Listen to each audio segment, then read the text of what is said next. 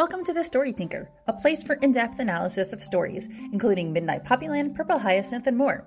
Co hosted by sharp, witty, and dare I say, thirsty fans, we dive deep into every episode, analyzing character, relationship development, and so many theories. You can follow The Story Tinker right here on YouTube, as well as all podcast platforms. You can also follow The Story Tinker on Instagram and Facebook. For bonus content, sneak peeks, and more, you can support The Story Tinker on Patreon. If you like what you see, please like and subscribe.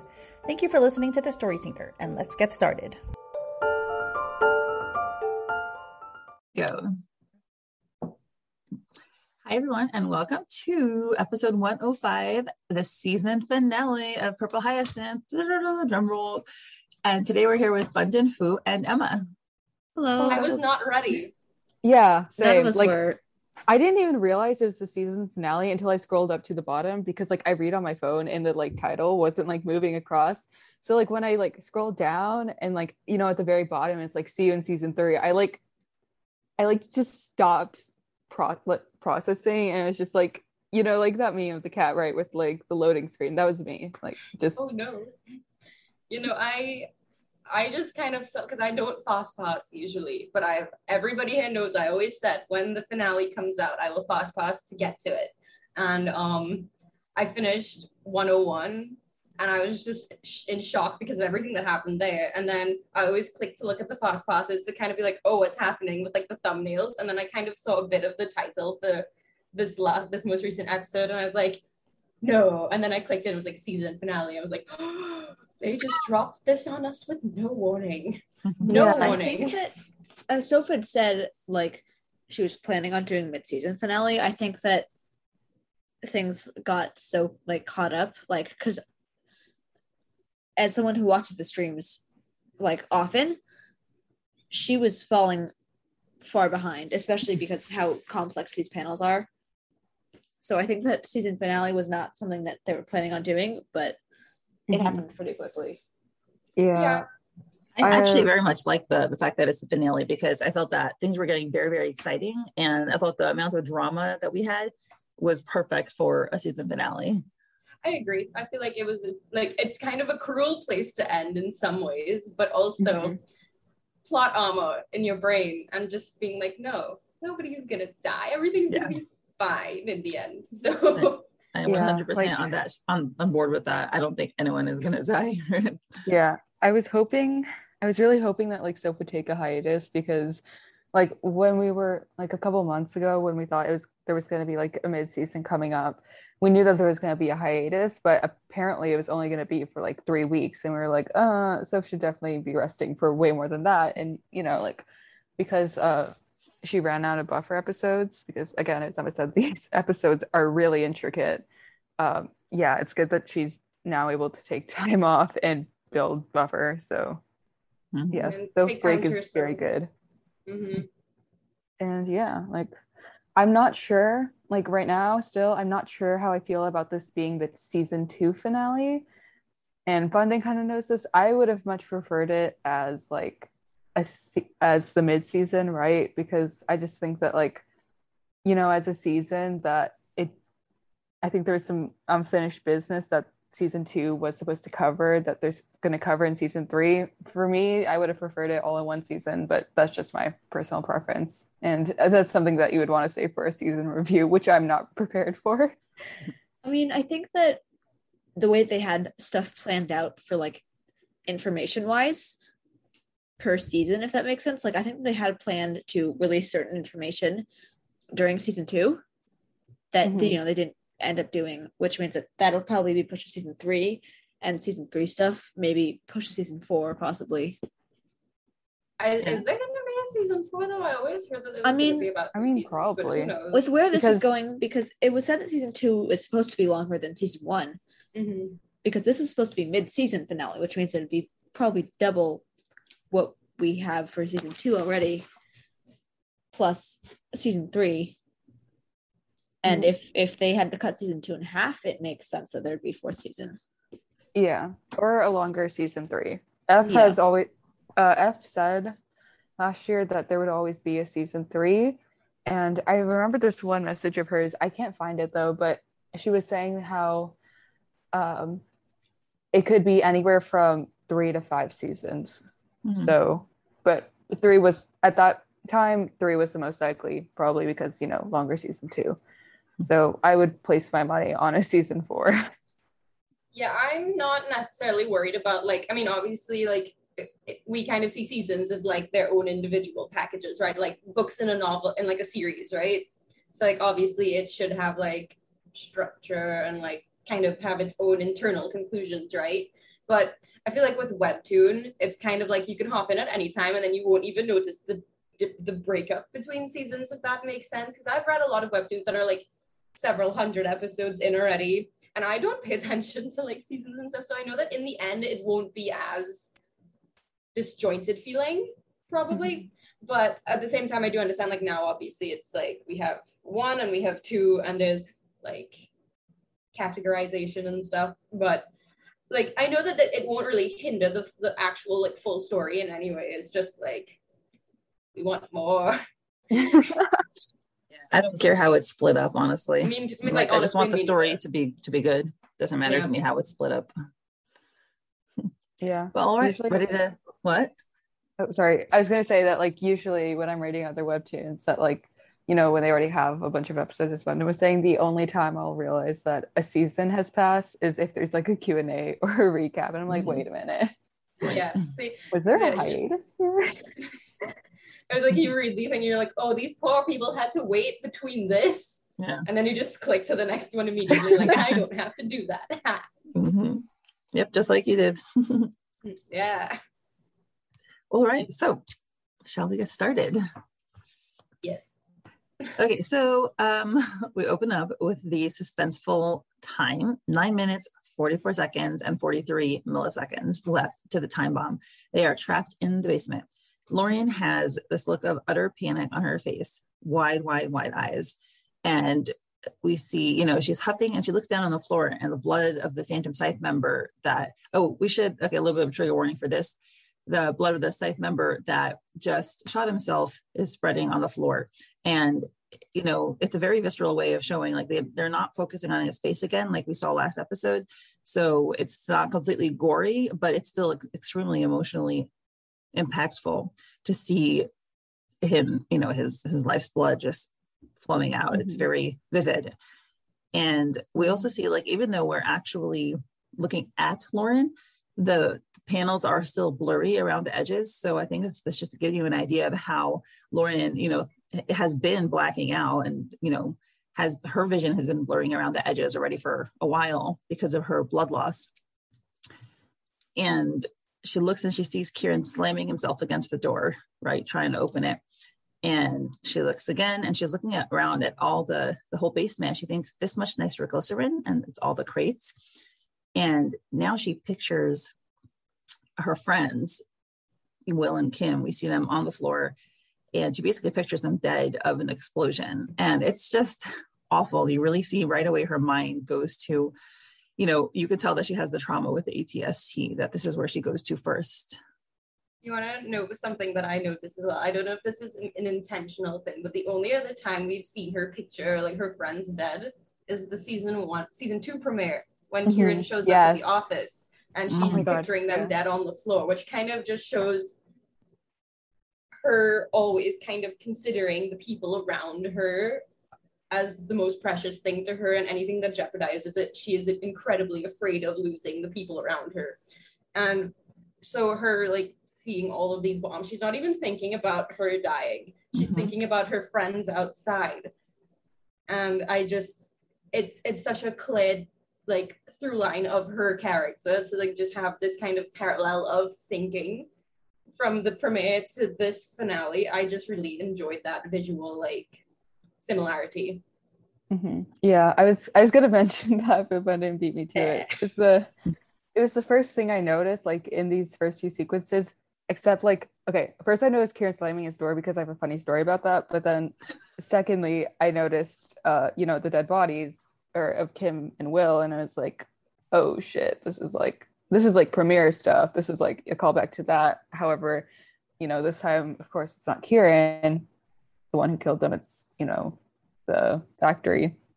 And I think uh I think like the, part of the reason that Lauren does imagine these things is because it is she partly does blame it on herself. Like, you know, yeah. she helped create Lune, which is what ended up Kieran in the office. So if he ended up killing, you know, her coworkers and her friends, she would have been part of the catalyst for that. And then here it's like she's the one who she's the one who like said that they needed to call in the police, right? So that's ironic like, because she she called yeah. the police because she wanted to save lives. And you know it might be that she you know would have saved a larger amount of lives but have you know killed her friends. That wouldn't be emotionally better for her you know? Like there was it's mm-hmm. not something well, else that she would like kind of hard to tell right?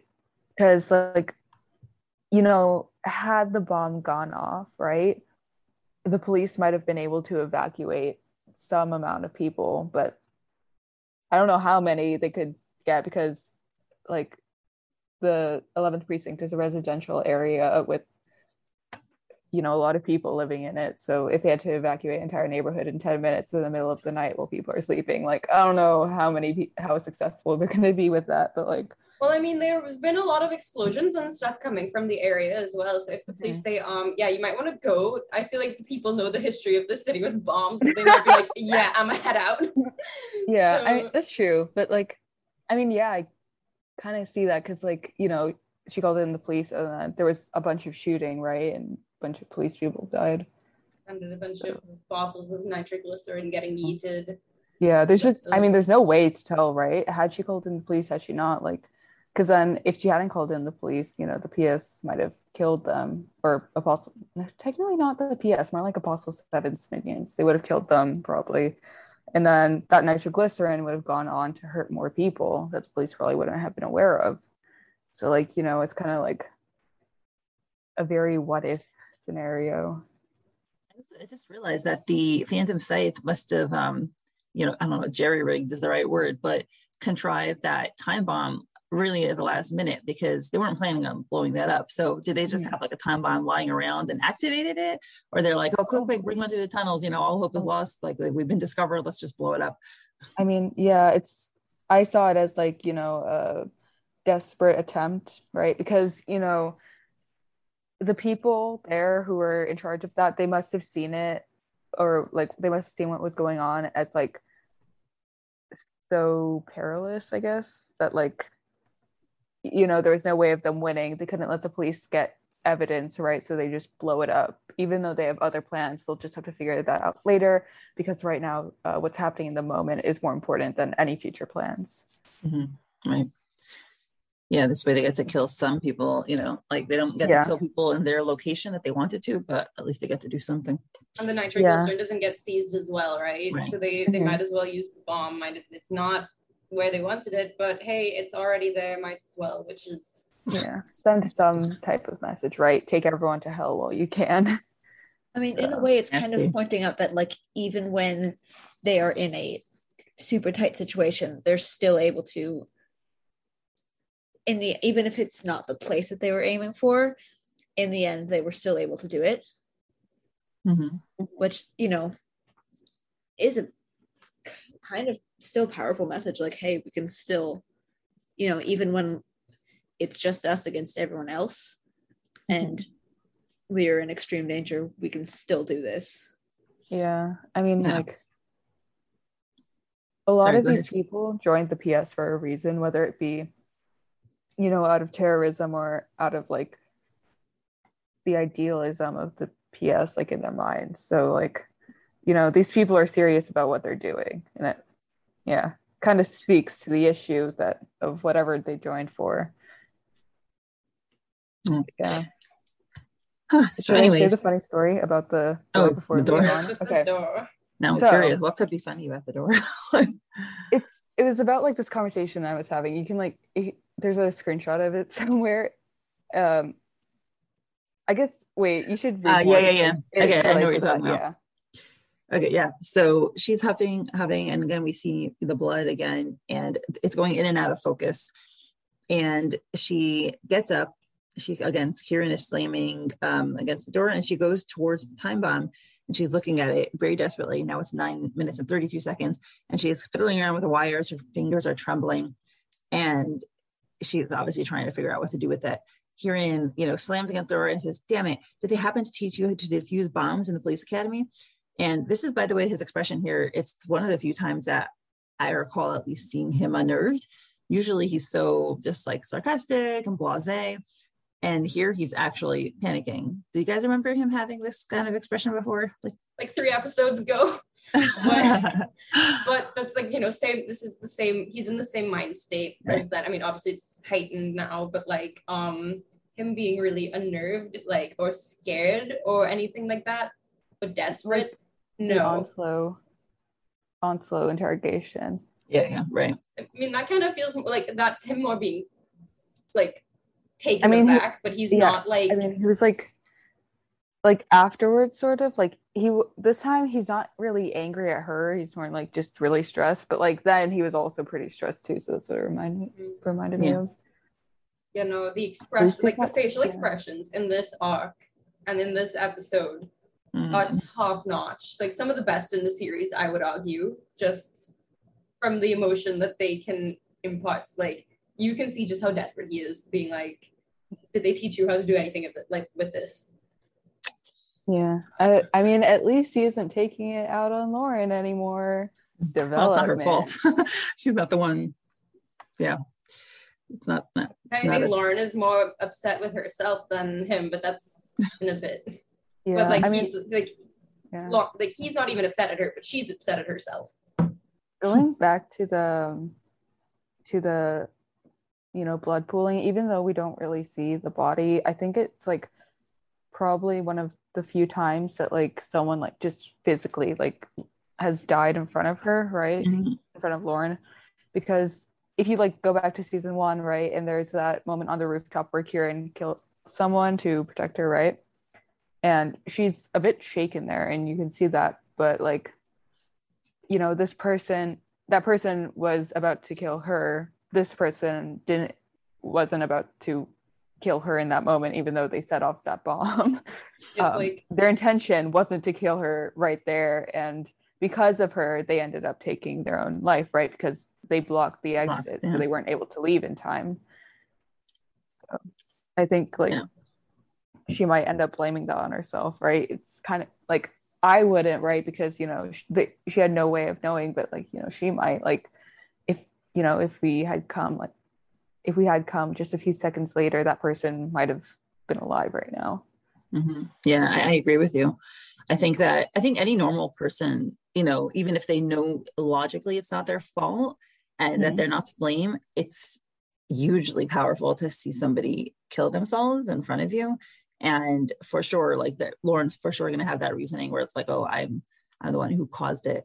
Because she, you know, takes unreasonable blame upon herself already, which we know. So yeah, I, I imagine even if Soph and F don't focus on it because there's going to be a lot of other stuff to focus on in the future episodes.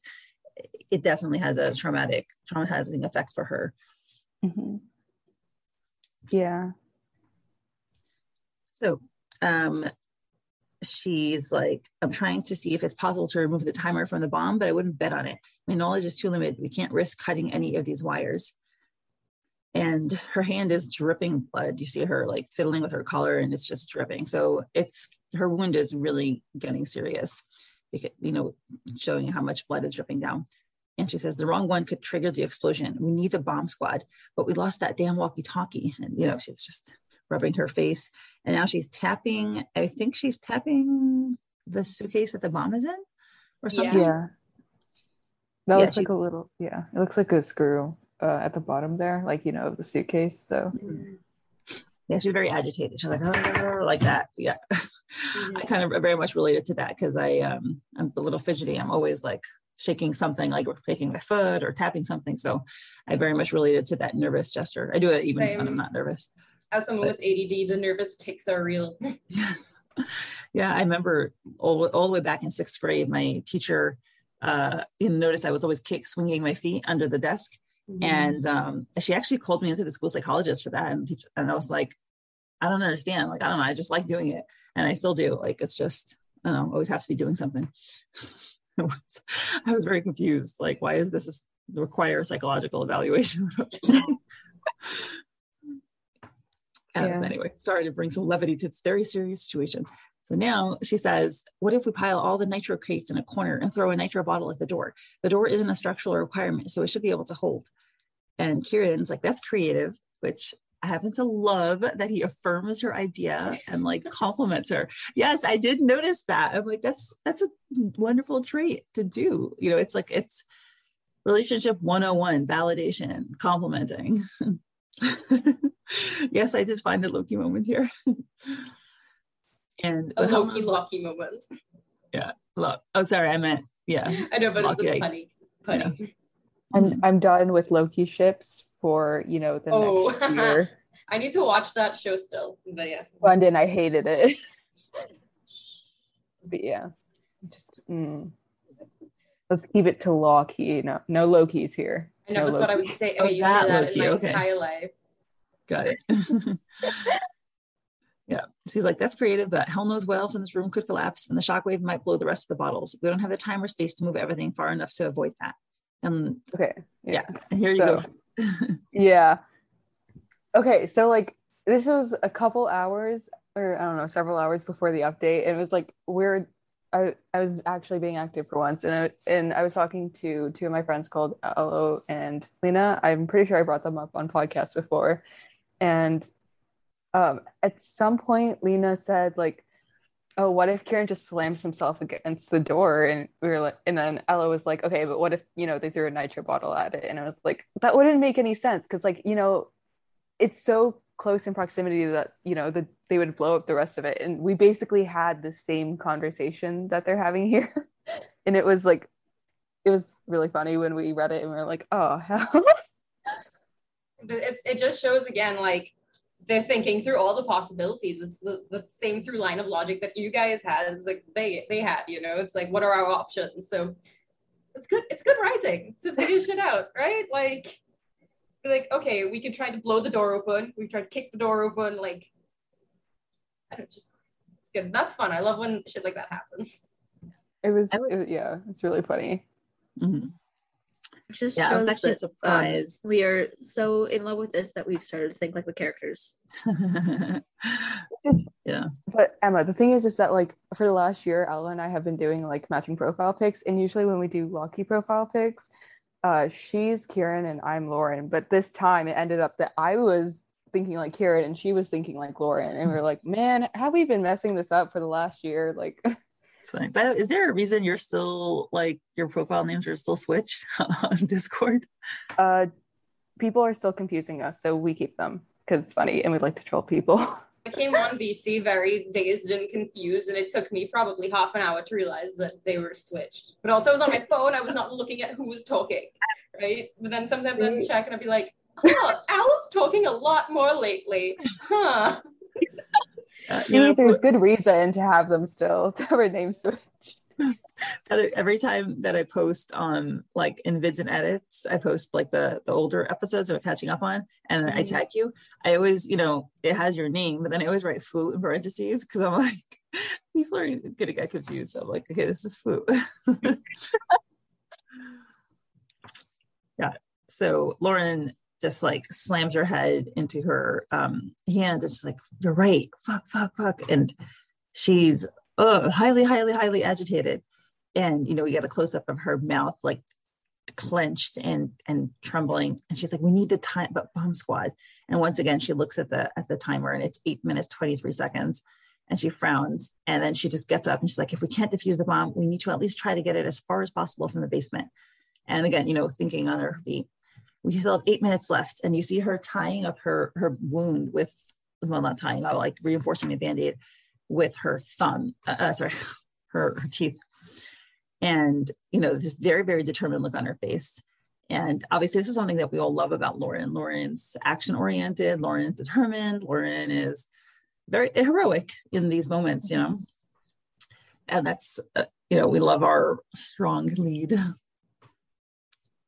I love this panel of her. Like it's it's very brutal, right? Like you can see the blood, right? And then you can see like, you know, she looks very tired. There's a lot of lines around her face. But you know, it's so dynamic and you can see like the determination in her. And it's like maybe my new favorite Lauren panel or a favorite Lauren panel. Like she looks amazing. Like, mm-hmm. you know, just the emotion of it. So good. You can just Yeah. you can see so much about her character in this panel because like even showing this if you if you showed this to someone who's never read an episode of Purple Hyacinth in their life, I'm sure that they could get so much out of Lauren in this panel because you can see that she is visibly injured. There is blood going down her arm, but she's still, you know, still thinking and figuring stuff out. And you can see how like tired she is. Like she's probably been awake for, you know, over a day at this point. Like it's probably been over a day since she slept. And you can just see how determined she is still, even though she's, I'm sure, exhausted and in pain. And you can just see how much she's willing to push through for it. Yeah, one I thing mean- I oh, Oh. yeah, Oh, one sorry. thing I will say is that like the facial expressions, none of the characters look beautiful in the conventional sense, but like conventional sense, but the the emotion, how visceral it is, right? It's like you can see just how exhausted they are, how tired they are. It's like this panel of Lauren just shows like her determination, but also how tired she is, but also she's not gonna um go down quietly. She's gonna fight until the end, and it's just it's perfect. All of these facial expressions are so good. I just love it. I was gonna Mhm. say, like, if we're looking on the positives here, you know, with this episode, technically, the explosion at the end kind of did give Lauren uh, an excuse to close her eyes. So, like, she's sleeping, not for good reasons, but she's probably gonna be unconscious. Like the time when Sandman knocked knocked her out. She finally got to sleep. Was it the healthiest way to get her to sleep? No, but she was asleep. Now we just need to get her to eat. yeah, bare minimum here. Okay, we're working with the bare minimum. So personal anecdote, um, like three years ago, so I was working, um, I was work like working tons of jobs. I was like, and I had a regular job and then I had an evening job and I think I can't, yeah, was I? I was in school already at the time. So basically, and then I did Uber on weekends. So basically I never, ever, ever, ever slept. I was like always, always busy and I was sleep deprived. And then I donated my kidney. Then I was Oh, wow. out and then I stopped working for two weeks. So I was like, well, you know, it took me to donate my kidney to get me to like stop. and then I was like, I've had rest time now. Wow, Yeah, that's a that's a lot to have to go through, man. It was amazing. One of the highlights of my life. Uh, together with the birth of my children, donating the kidney was one of the most amazing feelings and experiences. So yeah, Oh, highly good. recommend it. It's an amazing feeling to save someone's life. Yeah. Sorry, my roommate So- just walked in, but she's good. so anyway, Lauren says, I'll break this door down, even if it breaks me. Oh, Yes, queen. and she joins Kieran at the door and gives him this again super determined face. And this is the face again of we, you know, when people are are put to the to the limit and push their limit, and you have, you know, this is like the more the most serious. It's one of the most serious faces we've ever seen Lauren make because they're facing life or death. And you know, Lauren, right? She said, if it breaks me, like she's starting to contemplate, you know, maybe not getting out but um, she just wants to try to get out and just to see what people how they react when they get to these crucial moments i mean it's it's serious and you know that's reflected like you said in their facial expressions and she's like on the count of three one two and then simultaneously they slam against the door bang they keep banging time is whittling down seven minutes and 52 seconds seven minutes and 51 seconds and bang bang bang and now we switch to outside of the building and we hear the radio talk. We don't know how much time we have. All units repeat our priority is to evacuate the surrounding civilians. And we hear the shh, you know, of the radio. And we have some bombs, some AP, PTSD, APD people um, carrying, supporting Kym. And one member says, Group D and bomb squad stay behind and try to get down to the basement. Right. So they are still trying to defuse the bomb and go down there. So they're right outside the building. And Kym says, and it's raining, by the way, all dramatic moments have to be accompanied by rain. I'm very happy they stuck to this dramatic rule. I mean, there's a storm, right? like from the very beginning. right. You know, when I when I read this, I was like, wait, Kym's still on the roof? Like I thought she was down by William last like in the last episode because you know, like both on the rain looking at their walkie-talkies. I was like, oh, uh, Kym made it back to Will. Uh, I wish we could have seen the reunion, but it's okay. but Yeah. then and- I, and but then like I saw this and I was like, oh, never mind. Yeah. No, but it's the tropes, man. I know. Knowing I- when to use your tropes. I say it I always. I love it. I love these tropes together with like notebook type tropes where like the lovers separated have their angstiest moment in the rain and then they kiss. Totally oh my- fine. shut I don't care how many times it's done. I like it. My guilty pleasure movie. Shut up. it's fine. I think Nicholas Sparks writes the same exact novel every single time, and I still cry when I read not all of them, but when I read some of them, I still cry like a baby. So yeah, even though it's literally the same plot in every single one. um, and she's like, "Did Randall and Hawks get out?" And this fellow is like, "Yes, but Hawks insisted on waiting on the, by the car for you. We're the last ones out." couldn't let him back in, but he refused to leave you behind. I screamed. When I tell you that I screamed, I had to take a break because I I could not function. Kym's face at that just I love it. Because I think that she's finally realizing how much her friends like care about her as well. Like she's put so much energy and love into her friends and into Will and into Lauren, but I don't think that she understands how much that they actually return that. Yeah, between um what happened in 103 and then this now, I think she's just like, wow, they're really like there for me. Like they won't let me, they won't leave me behind. They won't leave me to die or leave me in a bad situation. They'll always try to help me out, which I love. and it, I really like this because like from earlier in the factory arc, it kind of seemed like Kym lost faith in Lauren, right? You know, Mhm. with how she got like uh really mad at her for the Lune of her in I think 98 or 99 when they were chasing her after the after the attempted arrest. And so like, you know, after 103 and and she got that reunion with Lauren, I think Kym's realizing that like despite everything that has happened tonight, like, you know, there are people still there for her. Yeah, I love it. And you know, Fwoot, you said often that Kym has maybe is un- underappreciated in many ways. And this is a moment where, you know, I think it's maybe validation for her that she's not just a side character, you know, in other people's lives. Mhm. She's the focal point of her friends' lives as well. It makes me really happy that she's getting such a big part in this arc. Like she's been a very, very important part in this arc with the whole, you know, attempted arrest and even just like showing her and Lauren's relationship. Like she's been such a big part finally. And like not saying that she didn't get attention before, but in this one, like in this arc, they really point out that yeah, she's a main character. Mhm. Yeah. yeah I'm, I'm always in awe like i think a lot about storytelling because i want to write and i'm actually starting to write now which is finally i'm happy i'm actually writing but i often think like how about how many characters there are in this story and how they all have their own fleshed out little you know mini story going on and i'm just so amazed by how they managed to put everyone so many different personalities with distinct problems and and characters and i'm just very impressed so she gets this very little cute little smile on her face. She's like, ah, and he calls me an idiot. So that's so she sweet, you know? remembers she remembered that one time at the bar. Like I she thought was that she drunk.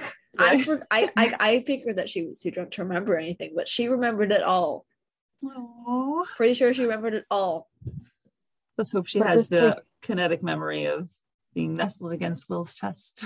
The Low-key- memory of Lucas taking compromising pictures of her. Why compromising? Well, not compromising, but just like blackmail. blackmail for her friends. Lauren bought some. I'm pretty sure Will probably bought some too. Who knows? But is it is it blackmail if you are ashamed of your Well, behavior? it's it's It's like, you know, it's just like funny things that you can hold over your friend's head. Like, I don't know about you guys, but my friends have a lot of just really ugly pictures of me at times that I, I'm just like, oh, wow, you got a picture of that, didn't you? Wow, that's nice. But like, I, I love it, but I'm still kind of like, you cannot show this to anybody beyond this circle of people. I hope you know, you know? it's, it's, it's, it's all in good fun, I think. But yeah, it's not I like, think that, yeah. I think that Kym like genuinely would not be embarrassed by it. Like she I, I don't think that like I think that she would be fine with it. Will on the other hand would probably be super embarrassed. But Kym I think would just own it. Mhm. Yeah, Kym would totally own it. Like she's she's so happy about it. Like she's like, I'm gonna frame this and show this to my grandkids. Like that's what she would do with those. yeah. But I then, agree. like you know, if Will's if they have the same grandkids because you know they're married, then like he's gonna be like, I am never showing these to my grandkids. yes. Hundred percent on point. Please. Loki, okay, Loki about this panel where she's like, "Huh," and he calls me an idiot. It makes me wonder, like, does she think that, like, does she think like staying behind for someone like her is dumb, right? And like, does she think that she's not worth staying hmm. behind for? Oh, that's that's a pretty negative view of this. I mean, I know, but I'm just like, Kym, are there think- issues here that you want to touch on? Yeah, I mean, I think you know, I guess there's there might be something to what you're saying, but I don't know if it's conscious. That's for sure. It, mm, yeah, I mean, I guess it's not. I understand where you're coming from. I think it's just more she's like saying the generalized, like, okay, we're literally in a building with a bomb that's about to mm-hmm. explode, and like he stayed behind for me. Like, what a moron! Like, but she understands, right, that he does it because Yeah. she cares. that's yeah there's that that like you know she doesn't think she's worth that much for someone to stay behind right you know there's this happening and yet they're staying behind for her so yeah. I, I hear. And then like we have the panels are literally almost exactly the same. It's kind of like spot the difference. But then you right away see just the tilt of her mouth. The next panel is already, you know, serious and kind of wry. And she thinks to herself, I wonder if Lune made it out. And she closes her eyes and she furrows her brow. She's like, Lauren, please, please tell me you ran like I told you. Oh, This like, just proves that she, you know, if she ever had a doubt, like she knows, I think that she's finally just accepted that, yeah, Lauren is part of Luna. But I think that, I think that Kym, I mean, you know, she'll be upset, but I don't think that she will mind as much because I'm sure that she can see why, you know, they're doing it.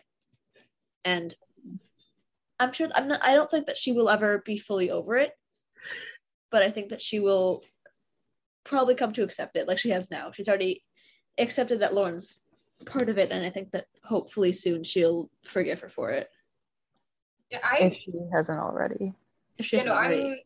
I'm, I've, be, I've been wondering this myself, though. I might actually, I'm going to put a pin in this because this, I think, is more of a, a later thing, but it's more li- relating to Lune and the perception of Lune. But that I'll save that for later. That let's just try to get through it. Okay. yeah. And now we return back to the basement, and where the timer is down to five minutes and 43 seconds. And they're still banging against the door. And, you know, bang, Lauren's hat is off at this time. I, I don't understand how Kieran's head is on, and honestly, how both of their hats were on for so much. Pins. I wear hats a lot, like not these kind of hats, but I wear like hat hats like they would do. And it does not stay on if I'm like running around and stuff like that. tape He Anyway. pins it into his hair, like one of those, like you, you ever seen like those old hat pins that ladies used to wear? I Yeah. feel like he puts one through his little man bun and just like Kieran is not going to be caught dead running over how- the roofs with this with his hat falling off. Like he will, Yeah. knowing him, he will have pinned it down. man i like button's like logical and she's like yeah he, he pinned it down right you know in the man bun and i'm just like he duct taped it to his head like inside right you know when you kind of like fold it like on the inside of the hat Mhm. and then on the top of his head it's just duct Have you ever seen Matilda? You know, when she super glues her dad's hat hat to his head in the beginning of the movie. Yes. Yes, yes. Danny DeVito gets his hat super glued to his head. oh my wait cannot compare. Kieran to Danny DeVito. I'm sorry. That will not stand. I don't want those two images associated with each other. No offense. Man, Mindy, you have not seen the PH memes I made with Danny DeVito's skin And I don't want to. Thank Do you. not traumatize Mindy. Yes. Kieran must remain as studly as he is now in my mind. so anyway, I don't know how we came up with so many things to laugh about in this episode. I really am surprised, but okay. It's it's know. coping. Yeah, coping, this is coping. coping. This is how we deal with the reality of what's going on. We Denial. don't. We just make memes out of it Yeah. and pretend that the actual thing never happened. Gener- it's a generational coping mechanism, man. It, it really is, by the way. I do things so. I've noticed it. Um, I think it's also particularly American. Um, yeah. Anyway, that's just a little bit of my observation. And now that I'm been in Europe for four weeks, but no, I'm, I do think it's a particularly young American thing to like avoid serious topics. But anyway, um, getting back to this. so we have Lauren stumbling, and her vision is again blurring out. And Kieran says it's pointless, and he look they they both look terrible. He's sweating. We have marks on his face. Lauren is also sweating. She's like, one eye is half open, one eye is half closed. It's closed. Like they're just, they're, whew, they look awful. And she's I mean, you know, as they would she- being shot twice. Like, Mhm. I'm surprised that they're still even going. Yeah, the amount of adre- adrenaline that is flowing through their systems that is keeping both of these people on their feet. 'Cause I don't think Kieran's been shot, but he is still like badly bruised and beaten up and has a few more injuries now. Like two. But he's like on his like he's like running on fumes at this point. Lauren got shot. Like it's not been a good day. They are I don't understand how they are conscious or standing, but that just shows strength of like determination and will Mhm. and a, he- a heck ton of adrenaline that's like helping out. Mm-hmm. Yep. And Lauren, you know, does one final bang and just tries again. And then she has uh the most I think I did see this expression while while she was streaming it. And wow, it's she's like, fuck. And it's just like this desperate, agonized, sad, horrified expression of like, oh my God, we can't I get think that out. this is when she realizes, like, yeah, we can't get out this way. Mhm. Yeah, I think this is the moment where she accepts that she's gonna die here. where she starts thinking about it. I don't Yeah. know about acceptance, yeah. but where she yeah. I mean, she was thinking about it earlier too, though. Like, you know, when she Right. first found the bomb, she had that. She had that one moment where she of determination, right? Where she's like, Mhm. "We're gonna get out of this," but you know, after this, she's like, "Okay, we We're might not. not be getting out of this." Yeah. Yeah. and Oh, sorry, you go.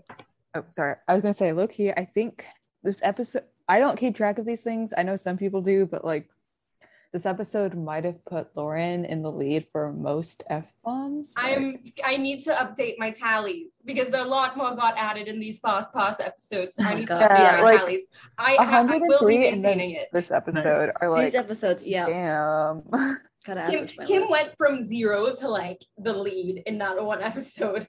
I was I didn't maintain my tally because I'm obviously involved, and I was like, oh my god, Kym is now in the lead when I read that part, even though that was not supposed to be the immediate reaction. But I will get back to you guys on the tally. I need to go through this season again and retally everything. Will is back in last. Oh, I think he's tied with Kieran for last right now. I love that you're tracking it. That is hilarious. No, I Wasn't it's Will my like favorite word in a bad way. I say it far too often. I was talking about this with some of my classmates today, and it's just like, yeah, I just I'm I don't know something that's so relatable about seeing them use the same language that I would, but obviously they use it during very serious times usually. Usually, so yeah. You're I like, need ah, to- drop my spoon. You know, I've- well, no, because the only other time, there's one time where it was like Lady A makes a cameo again. I think Will says it or Kym says it. Yeah. I think it was Will. And it's Will, just Will like, but yeah, most of these, all of these other ones are just like anguish, and it's just, it's it's it hits hard. So like, good use of your good use of your f bombs. You're not you're not overusing them, and they feel impactful. Like this is just her Mhm. being like, you can almost hear her saying it with her facial expression. She's like, like it's like a wheeze or like a whimper almost just from Mm. the facial alone. I love it, but I also hate it, and it makes me sad. Mm-hmm. Yep. and her blood is just dripping on the floor. I mean, that's how serious her wound is. And Kieran looks at her and again he fades out like she's really blacking out. And she slides against the door, you know, just leans her head their size and says, you know, they, they slide down and she's like, looks like we're gonna die. At least we alerted the APD. And you know, she looks absolutely terrible. She's speaking from half slitted eyes and leaning, they're both leaning against the door, like completely wiped out. And also slides down and he says, Hopefully everyone's far enough when this thing goes off.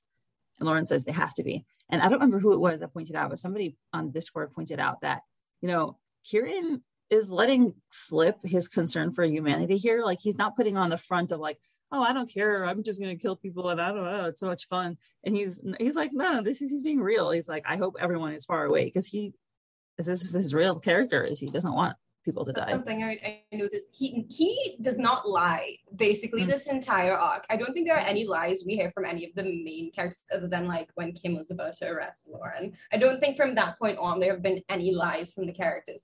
They're too Mhm. exhausted. It's too much of a real situation that they're dealing with. He can't be putting on a front. He's too exhausted and he recognizes the gravity of the situation. So it's like I'm glad that he's being real because we've seen he cares about the people. He cares about Kym and Will and, and Lucas and all of them, right? So he's being genuine in what he might be thinking is his last moments. And it's just, I know it's like almost a cliche, but people almost like when they know they have nothing else to do, nothing to lose, and they, it's like they might be di- about to die or whatever. It's just kind of like, what's the point of hiding behind a mask, hiding behind a persona? Like, but also I think it's that's more of a subconscious thing. I don't think he, he even realizes that he's Yeah. doing it. Like, I Mhm. think this is just him being himself, just Oh. I love it. to be. I'm sorry that it took this to get to the situation, but I'm happy that Kieran is finally being himself. Really. I mean, everything that happens next is just to me candy for my soul, or I don't know, I should say something healthy salad and Chicken soup, soup. for my soul. Chicken soup for the soul. Yes. Well, I had to read those when I was a preteen. Mhm. And you know, she's Lauren says they have to be, and she's leaning against the door, and she's like, huh. and she has a little smile on her face, and she's like chuckles, and she's like, even if we get out, maybe I'll just bleed to death. Who knows? And oh, could just see her. She's she. This is ex- this is not exactly joking to Cope. It's not entirely joking, but more of like she's tr- kind of trying to distract. I think both herself and Kieran that they, if you know, if they die there, they're you know. I think that she's trying to distract herself from it, possibly dying in a different way than blowing up. Mhm. You know, it's it's she's doing what we're doing, co- making jokes to cope, like right, or just to like, like you know, she's just kind of thinking about everything, and she's like, oh, that's actually just really funny, like in an ironic way. She's just trying to make these jokes and like Mhm. make light of it a- at least a little bit, so that it's not just all doom and gloom toward the end. I think. Yeah, But and she also Kieran is recognizes. none of it. I think she's realizing how wounded she is, you know, and how much like in her arm needs attention. I mean, like, Yeah. she's being logical, right? Because, like, you know, even if they get out of this, like, what is she going to do next, right? Like, Mhm. And Kieran like jerks away from the door, right? His, I love to see, you know, and with a super, super concerned look on his face. And I love to see that because again, shows a his concern about her, and like to the extent that he, even in his weakened state, he it energizes him enough to like jump away from the door. He's so concerned about her and about her emotional well being, and, I, and physical well-being. It's like uh like I know I wasn't on the podcast for 102, but I because I just read that like two days ago. Yeah. But him being so concerned for her, like and kind of letting slip how he really feels, just just was so gratifying in a way to me. Just like he's we only ever see him lose his cool when it comes to Lauren because she's like the closest person in his life to him how, whichever way you interpret that. He she is the only person in his life that he's like with to the end basically in his mind i think. So Mhm. her even joking about like bleeding to death right? Because like obviously they they they both think they're gonna get blown up but her even joking about like dying another way or like something is just not something he is willing to think about or wanting to think about because he like because it almost removes the hope of like even if they get out she'll die anyways and i don't Mhm. think he can afford to think about that Yeah. and then Lauren, oh, I can't say it all. It's so much. It's amazing. Lauren reaches out her bloody hand to him and she's like, hey, shh. And then, shh, listen. And she's leaning back. Her eyes aren't even open. Like that's how exhausted she is. And then she does open her eyes and she says, and she kind of looks like she's leaning in closer to him.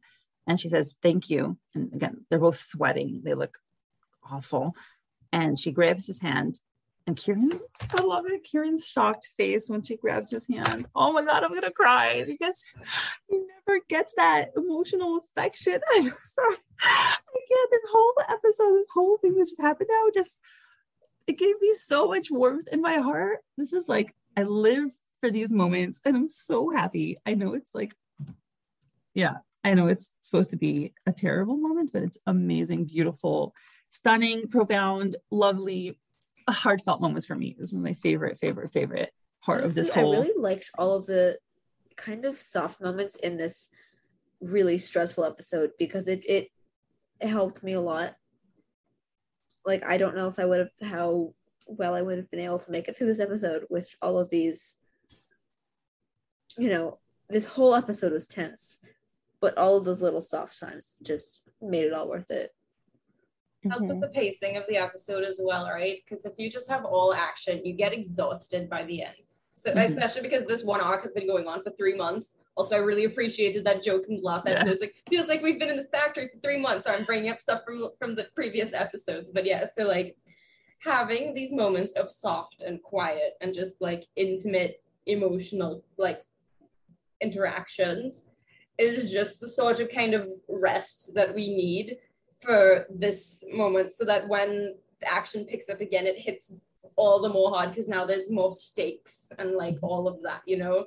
So putting Mhm. this was very smart. Also this is just a natural thing to do right? You're if you think you're going to die in a few minutes you want to get everything off of your chest. You want to express yourself because you don't know if you're ever going to have the chance to do it again. So i'm it's hmm. it's again an incredibly relatable and understandable thing that Lauren's doing here, just expressing how she really feels and stuff. And I and Kieran not expecting it at all is the most Kieran thing in the world, and I love it.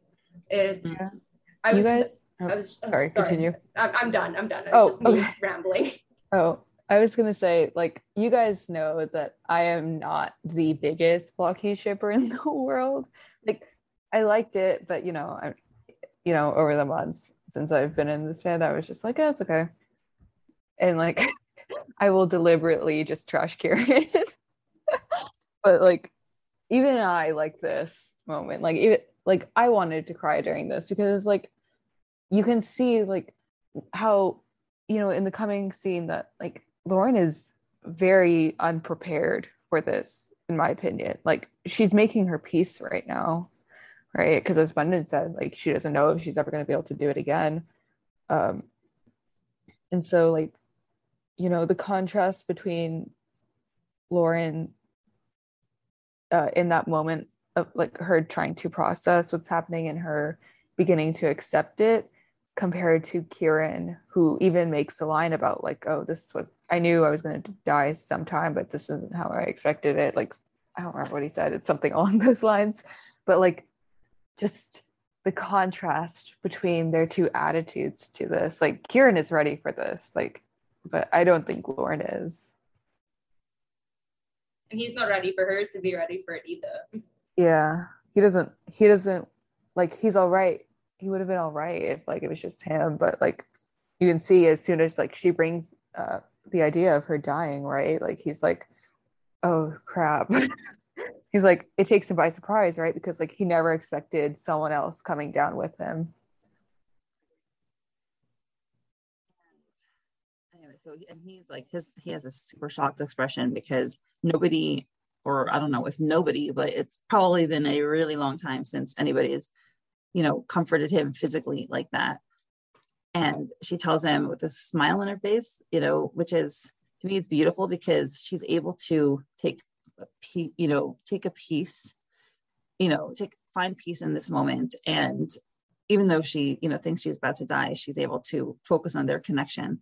And it does give her it, it's a good feeling for her because she's smiling at him and she says, Thank you for helping me save them, for helping me since the beginning. I'm sorry you're stuck here with me. And we see the blood dripping. I'm glad we ran into each other that night. I know our partnership is a match made in hell, but I'm glad that it was you. And we have this beautiful moment of them I- staring into each other's eyes. I want to Ah. know why this hits so much harder. Do you want to know why this hits so much harder? It's because we know for a 100% fact that Kieran still feels guilty about 43 and everything that happened with that. So I I don't think he's allowed himself any sort of like closeness with Lauren. We've seen him like almost reach out to like comfort her, but then pull back a few times. Look at her, see the blood on her neck, all that stuff. So to have her holding his hand and leaning in and smiling at him, looking him in the eye and saying, Thank you, I'm glad that we met. I'm glad that we did this. I think is just it's just so good. It's it's so good. Grind it up and inject it into my arm and let me just enjoy it while I can. Just oh, it's so good. It's Images so are just gonna be burned, And burned in my head. man, like, you know, I think this is like I mean, I think it's weird for Kieran, right? Because he helped get her into this mess, right? But she's thanking him, right? And I mm-hmm. like, and I think this moment made him realize that, you know, she genuinely did appreciate being around him for a bit. Not not the entire time, of course, but like, you know, lately, as of late, like uh he has had uh, a friend in someone, right? And like, you know, you go back to episode 84 and he, when he says like I don't belong here, like I mean, he kind of does though. Maybe not yet with the like Kym and Will, but like, you know, he does have a friend in Lauren. Mhm. I'm I'm a bit hesitant to jump to make it platonic because I think sorry, not platonic, too romantic because Yeah, I like think- am I hear am I hearing Fwoot correctly? I was like, what? yeah, it's like I'm I'm not ready t- to make it like a romantic thing. I think it's better platonic right now because you know, like they just got over this hurdle, let them have it. no, I but think that yeah, that's like- fair. Like Mhm. because yeah. like I I'm I am a trash shipper, right? So I have that in my heart, right? So I I love doing all of that, and it it it, it invigorates me, and I love seeing it. But like logically, it's just like a beautiful moment between two people who care about each other and Mhm. expressing one of them expressing to the other just how much they mean to them, right? I mean, Yeah. we've seen this building up, and it's just I live for this. it's it's relationships it's it's it's healing it's forgiveness as well i mean we had more forgiveness arguably in 93 but like reinforcing that still and just kind of showing in your last moments when you can do anything and lay it all out you say this Mhm. and it's beautiful Yeah. I love that. Like we need this. We want this. Mhm. like man it i mean i know like they think that they're about to die but like you know it was really nice seeing that you know seeing lauren say that to him. The edit's And- gonna be so good in like a month. Oh my Yeah. god. But and now i need now i need uh kieran to have the bonding with kym and will so. But yeah um. Yeah, we've still a lot to unpack in this scene before yeah we get there's to a there's a thought i had. What was it? It's like it was okay like you know i this moment is probably going to get like super romanticized but again i think it just works so well platonically right because you know it it hasn't been that long since uh, those events uh, him so like you know just letting them progress slowly it's like oh, it's nice Mhm. I Yeah, I like it. Think the foundation Series is definitely slow burn. Mm. You know, if you're not in it for the long haul, why are you here at all? You need to you need to go through this process. Like I've said Oh, this I before, they can't get together now. I would hate it. No, they need, we need to get the build up. We need to get the the stuff. Like you know, we're like, hey, I need to remake that graph of, of the interactions because I've been using Excel a lot more, so I'm better with graphing. I will graph their relationship now. we need to get like hair. We're like hair, you know, this is like friendship mid zone. We need to get hair. So Mhm. My Nice. only Yeah, I will do that. concern, oh, sorry. My only concern with Loki right now is that, and especially this scene, is that low key and kind of high key, there is a lot of trauma bonding going on right now. And I don't think that's super healthy, like, in my opinion. Because, like, you know, they're bonding right now, but it's because they both think that they're about to die. And I don't know, Yeah. like, I think. I think some healthier bonding would come from something else, but like, you know, a picnic together or something, or like laser tag. Yeah, I hear, but I mean, Fake guns, not real ones.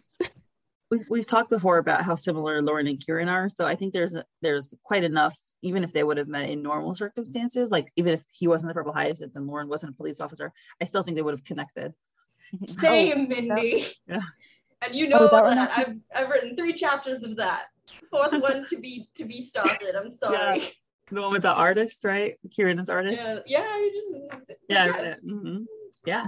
Like, the match made in hell line. I really like that Oh, line because, um, you know, I know our partnership was a match made in hell because, you know, the circumstances that they both come from were not ideal.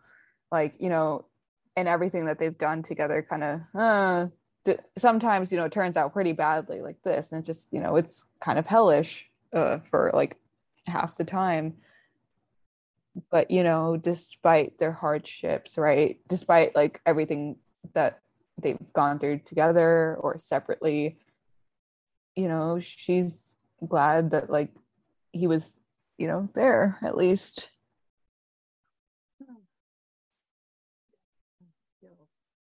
oh mindy i didn't i couldn't hear you for a second there you The might have cut feels. I just gave a very emotional sigh and said the feels. The feels like if people feel nothing reading that, that's gonna that's that's very hard for me to believe that this is a very deeply emotional and character driven scene. And it's just so Mm-hmm. good. i was like also the like i'm sorry you're stuck here with me line, Blaming like, herself again. Oh my god, yeah. She's like, Lauren, stop it. Stop I, it. I love I love her so much because she has so many flaws in a way. I just I love her. Mhm. Lauren is one of my favorite characters ever. I just love the way that she's written. Like she's not written as a perfect character. She has like a ton of flaws and problems, but I just she's amazing. Mm-hmm. Like, Her agree a hundred percent. She's such an amazing, uh, yeah, what love, amazing character. I think So wait, go I just want to say I think part of her guilt from there, like, I'm sorry you're stuck here with me with me is because like she knows like she has an idea of how bad like Kieran's life has been so far. And so like she regrets that like he won't have a future. That's what my interpretation on it is. Like, right? Like, and she Mhm. blames herself for it. Like, she's like, she blames herself that, like, you know, because of me, Kieran, uh, you know, is going to die here and he's like, you know, uh, never going to be able to fill, fulfill like his aspirations, right? Or like any hope for a future he had is dying here because of me. And I think like she partly blames that on her, like she blames it on herself, right? mhm. I feel like Kieran also kind of blames himself in a way. I can't remember if he mentions anything about that, but like they're both the type of people who's like who is kind of self-sacrificial in a way. Like Mhm. I Yeah. like they would give themselves up to protect another person that they care about, right? So I feel like they have the same mentalities, like like you know that meme like the person jumping in front of the bullet, but then no, and then they bend back, no, like it's like they keep trying to like protect each other. I feel like Mhm. they both kind of have that same mentality. So but I don't think he says it, but I'm pretty sure he's similar with that. And it's just like Yeah. hmm So Kieran's expression when he hears Lauren saying all that to him, it's just again completely shocked and taken aback. I know, so beautiful.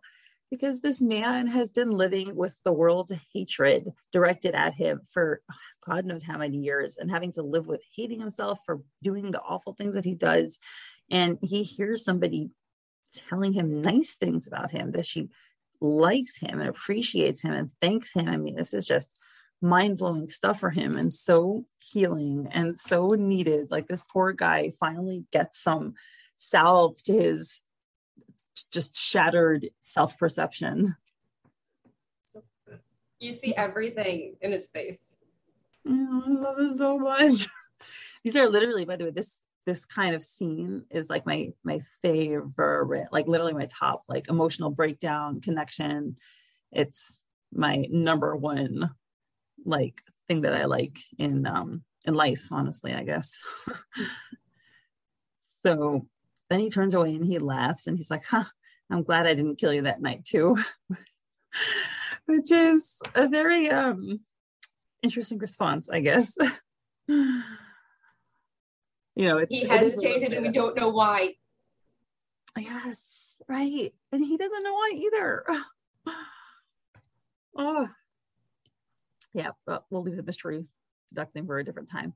But you know, it is a little bit of the you know um, like humorous Kieran that deflects that we've that we've come to know. It is a bit of that, but he does go straight back to being serious afterwards.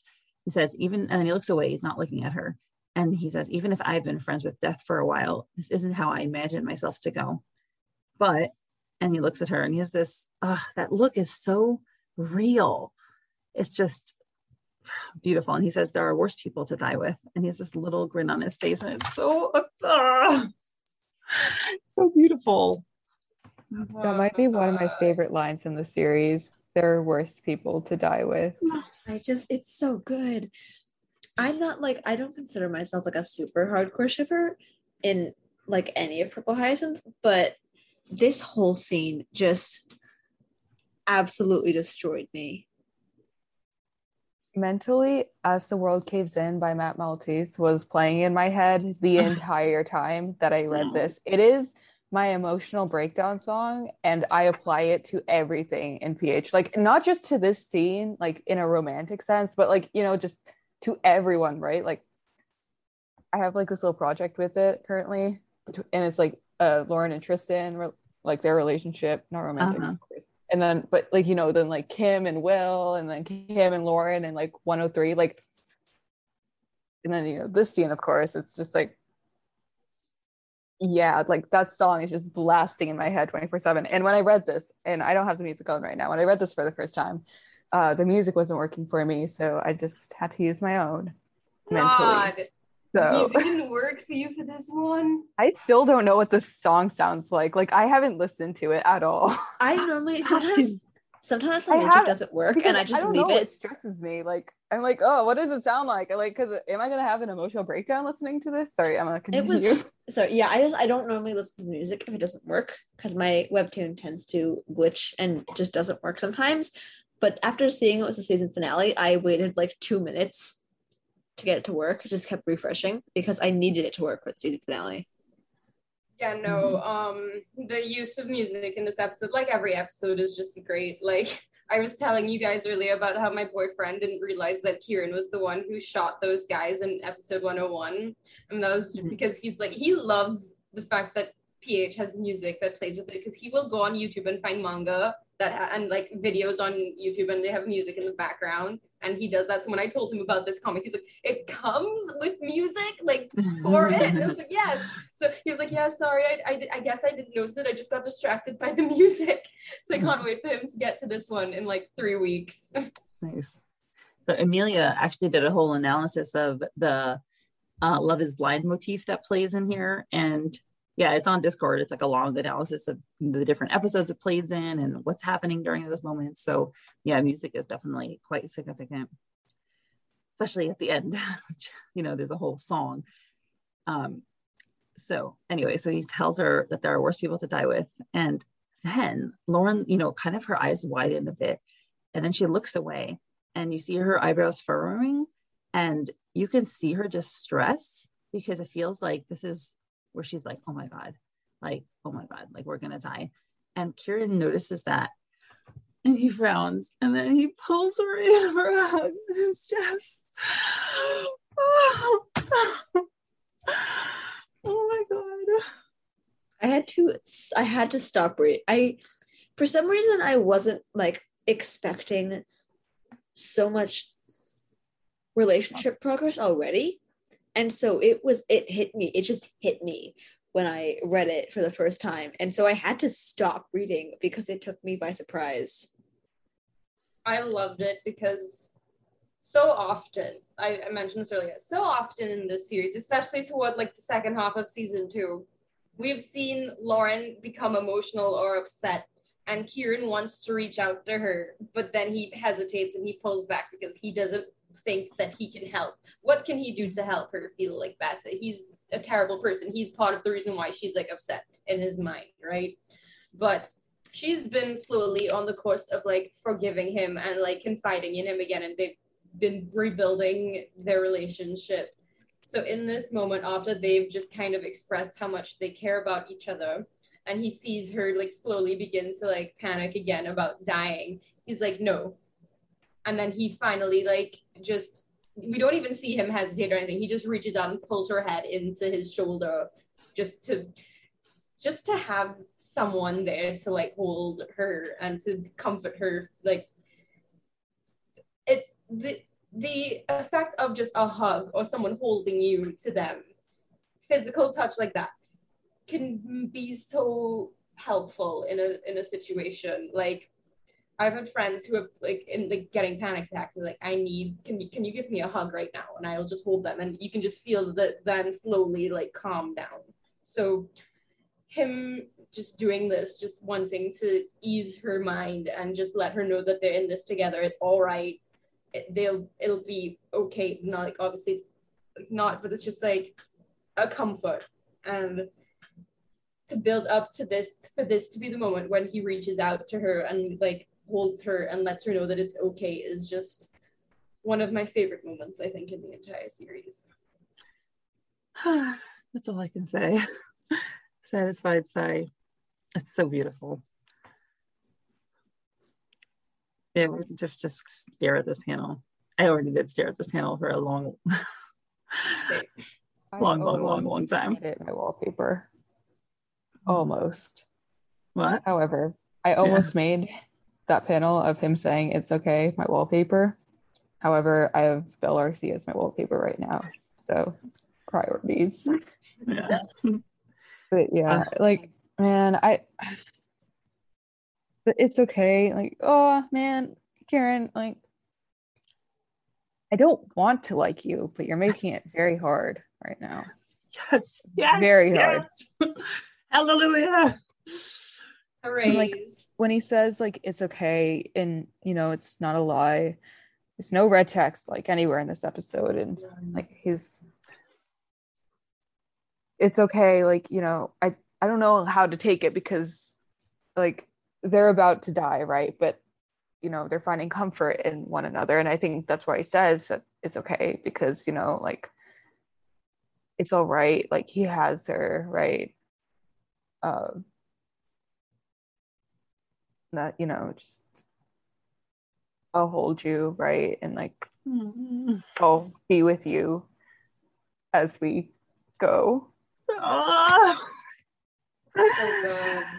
man not my eyes tearing up no but it's so real right like mindy i hope you're happy i'm beyond ecstatic it's keeping me up even though it's like 4 30 in the morning and i'm Yes. I hope you sleep after this.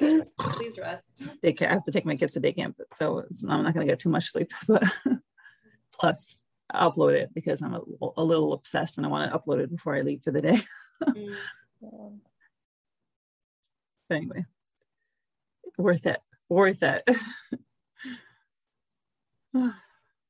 yeah. Uh, so like okay, but kind of like imagine how awkward it must be for Lauren. Like her face is just like in Kieran's chest. Like I know some people who would want to be in her place right now, but like that's not the point. like it, she's just like such an awkward place to be. Like he could have raised your hand, but he could have he could have Like, You I could mean, put her face anywhere else, but it is Yeah. like face down. Like you could have Yeah. like put it sideways. No, like just yeah, like it is maybe on, just like I mean, I the shoulder, right? So like you know they're actually hugging, but like her position right now, like she's like super contorted, like because like you know little- her like it looks a legs bit are awkward. facing- Yeah. it's a and bit then like awkward, she's like completely twisted around. it's around. honestly fun. It's honestly funnier in the in uh coming up panel because his coat is just like like I don't know how she's she's just like suffocating in his jacket. You know what I think it is as well, though, because I don't know if anybody's ever done this, but when you get really emotional, right, about anything that this is something I do. If I begin to get like lose my composure, I I hide my face in my hands or like so like my mom sometimes she'll like see me when I'm like about to cry and she'll like hug me and I like bury my face like in her shoulder or in her chest and just kind of like stay there because it's like I don't want to have outside be Mhm. seeing that even if it's just us two in the room, you know. So I think it's he can see that she's stressing. He can see that she's like beginning to lose it. So it's kind of like giving her almost that privacy to allow herself to let go a little bit Yeah.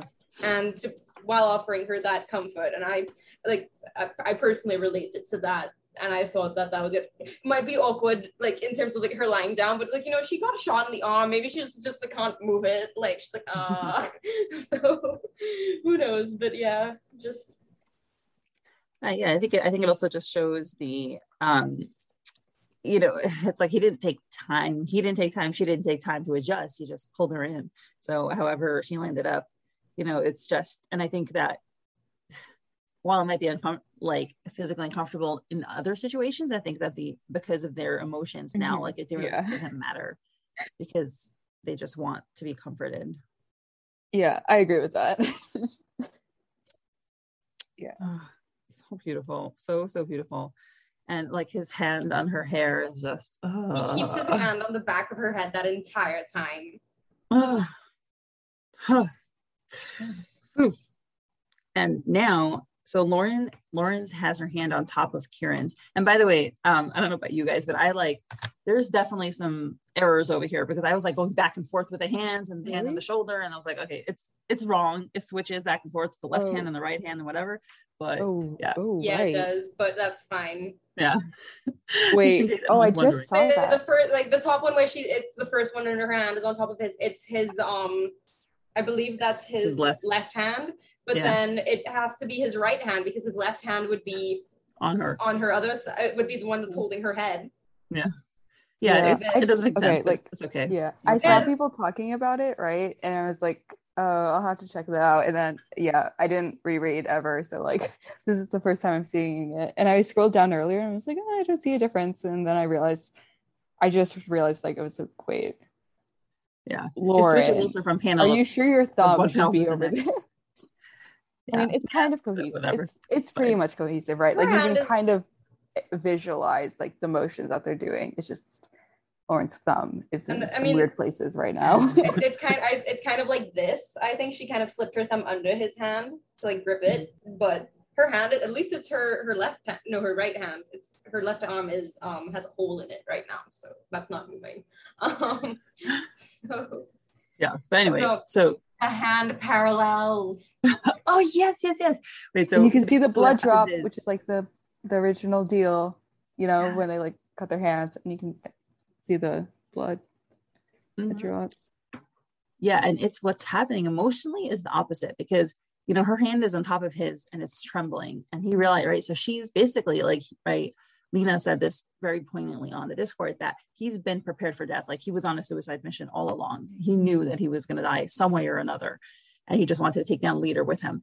But lauren is facing death for the first time and she can't she hasn't thought that she would die. She thought she would live and this is extremely difficult for her. So her you know she's her hand is trembling and kieran sees that and he flips his hand around to hold her hand and it's just it's the exact inverse right? We've had three very strong images of their hands shaking before Or- that we pointed out.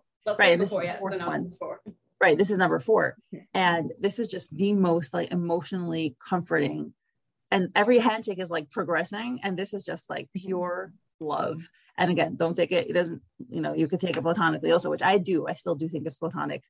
And it's just so stunning. Anybody else Yeah, think that both of their hands have their own blood on it, and it's like the same sort of like intermingling of the blood, like with the deal? Uh, I don't know. Have has Kieran been bleeding? Like we only seen. I don't bleeding. know, but Yeah. I mean, it could just be like a parallel to that, and it's just Lauren's Yeah. blood all over. But I would like to, like, I don't want to think about Kieran bleeding, obviously, but I really, yeah, yeah. What I really like about this one is that, uh, this like, if you think about it, as Mindy was saying, this is the emotion, the most emotional handshake, right? Or like you know, hand grasping, whatever you want to call it. But like from like a um, a logical standpoint, right? Because you know when you shake hands with someone, it's like you know it's very formal. You know you associate like that with like business, right, or professionalism, right? But you know when you offer someone's hands like this, where one goes over to the other, it's more something that you would expect between friends, right?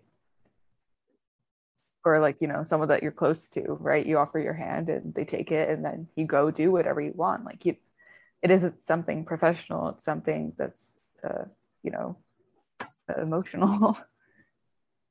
Mhm. Oh, so beautiful. Ah, and there's this like little drop of blood just like going down from the page and the beautiful like against this white backdrop and then landing on the floor. And then we have this amazing like whitewashed image of them. Oh, I'm gonna die. I'm, I want, I want to make this the cover Oh, of the wait. uh, no, focus, focus. Mm, yeah, I see it. Yeah, there we go. Oh, Yeah, we can all show this to our screen. Gorgeous.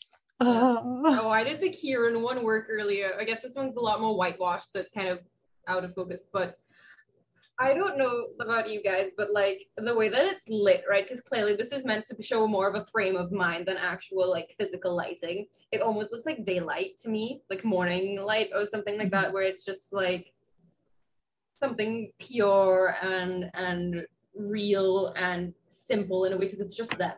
There's no background or anything. It's just it just kind of shows they are just in each other like all they care about right now is being with each other and Mhm. holding each other and taking that time to to really just accept it but they're accepting it together and it's just such a beautiful simple like like I, i'm trying to think of the words to describe that panel and i can't like it's not ethereal not like Mhm. Uh, Yeah, there's yeah, it has that. uh, It's like also, there's a- you can serenity see- and and Yes, serenity. closeness. Also, you can see the little drop of blood on the floor. I just noticed that right underneath Yeah. their hands. Mhm. Wow. Uh, continuity. Great.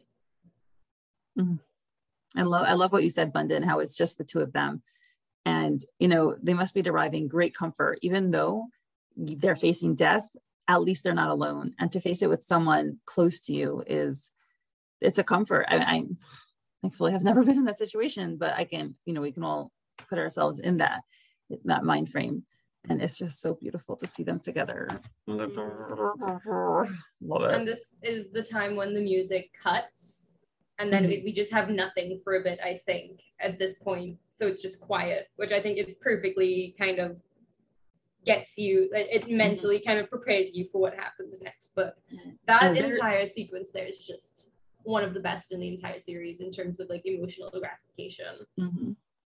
Um, Yeah, probably for them in this moment, also the rest of the world is fading. And, you know, they must have quiet in their heads now also because they're so focused on each other. Ah, I love this so much. So now Lauren's head is, you know, buried in his chest and her eyes are closed. And Kieran says, and we see just his chin, we don't see his eyes. He says, Lauren, and Lauren opens one eye. If this is the end, I have to tell you that I, and then Lauren, because her eyes are open, sees a vent behind him and cuts him off. And she says, unless this is not the end. And then we have, we continue. But guys, what was he gonna say?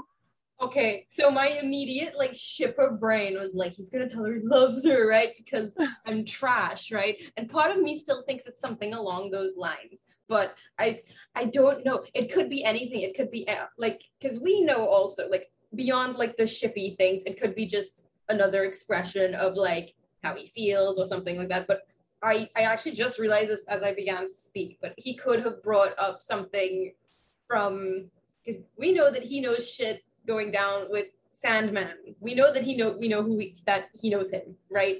Because of how he reacted on the bridge in 84, right? Mhm. There's something there. He knows something that she doesn't. And I feel like maybe in those last moments he wanted to give her some closure Yeah. about that. But they use bent mafia.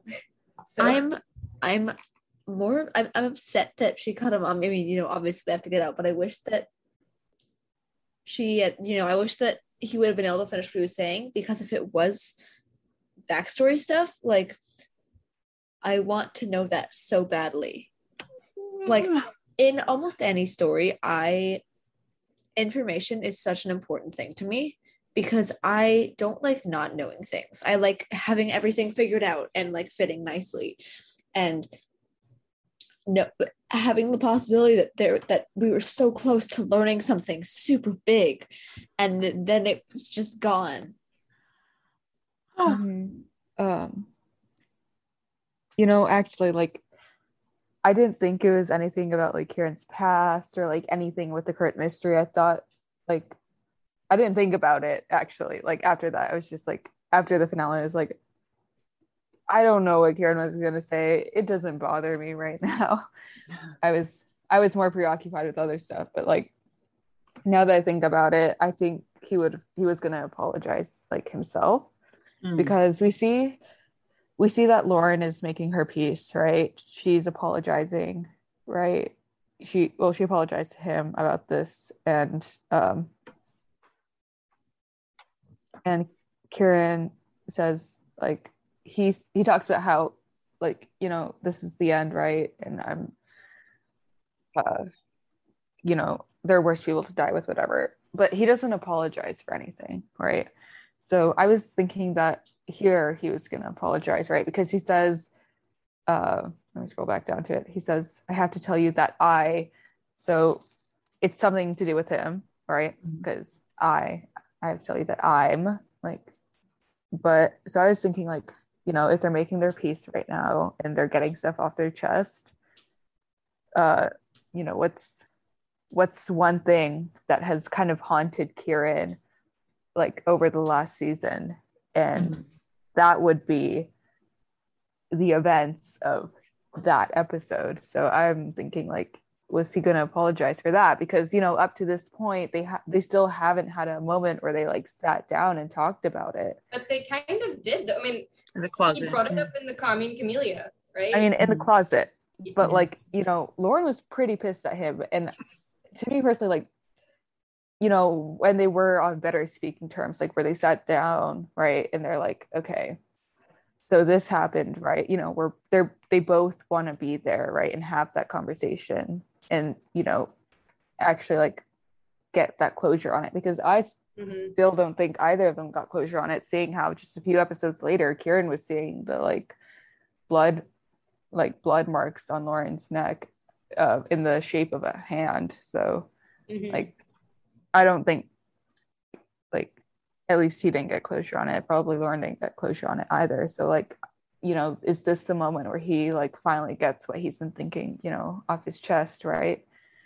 They're definitely setting up for that because that the imagery of that blood on her neck is has been pervasive throughout the season. So mm-hmm. I and honestly, I feel like now that they have gotten this off of their chest, where it's like they both have expressed how much they care about each other, I feel like that is like the perfect place to like jump off into that conversation at some point. So we're probably gonna get that at some point soon, like because now Yeah. they're at like that emotional level where they can have that conversation and like Yeah. because Kieran I don't think has gotten over it like at all. Yeah. So yeah, Mhm. that's what I was thinking. Um, that's what he was gonna tell her is that he was gonna apologize for that and just say like, you know, like, you know, in a, you know, I don't know, make his peace with that, right? Because they're about to die. Yeah. So I was thinking more more along Bundin's lines. My first thought was obviously, oh, I love you, right? But I honestly don't think he was gonna say that. No, as I- much as I would like to, I don't think either. I, I've tried to hold on to that, but it's just like no. It's Mhm. not. You're stupid. Don't don't. It's not that. Stop. Yeah. So I think it's um I I agree it's information and I get I get the impression that it's like it feels to me like there's guilt there. So I feel like it's mm-hmm. something information about what something that he did maybe after he met her but I actually suspect before he met her something that affects her that is negative in her life. Wait, And Mindy, know, this better not be what I'm thinking it is. Like, what the, the Kieran betrayal theory. yeah, like I Yeah, never thought about that. It is. Like, it is. not- A, it is that theory, I guess.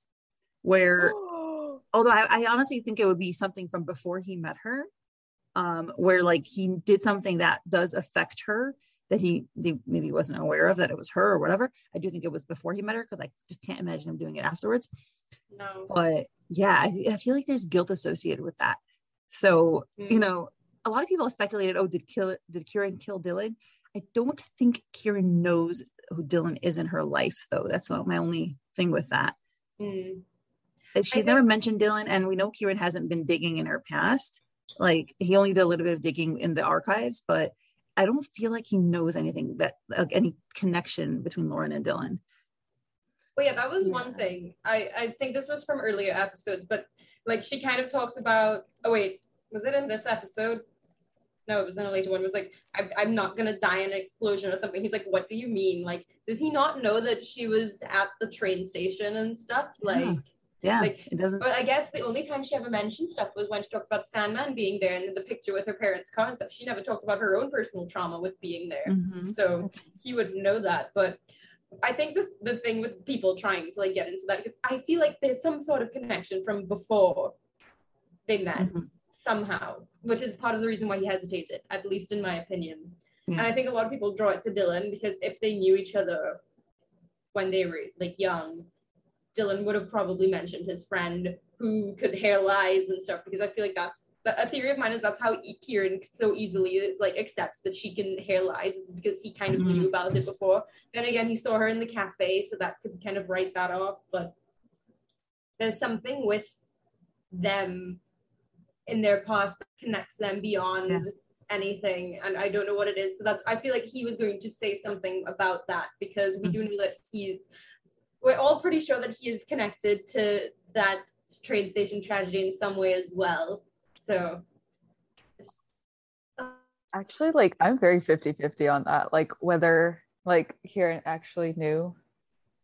Is Bundin frozen for oh, but, Oh. okay, but then you were frozen there for a minute. yeah, my laptop just went into um, battery saver mode, and my internet connection is unstable. Apparently, nice. Oh. My university really loves giving me good Wi-Fi. Huh. Made me buy a router to get my Wi-Fi bullshit, but whatever.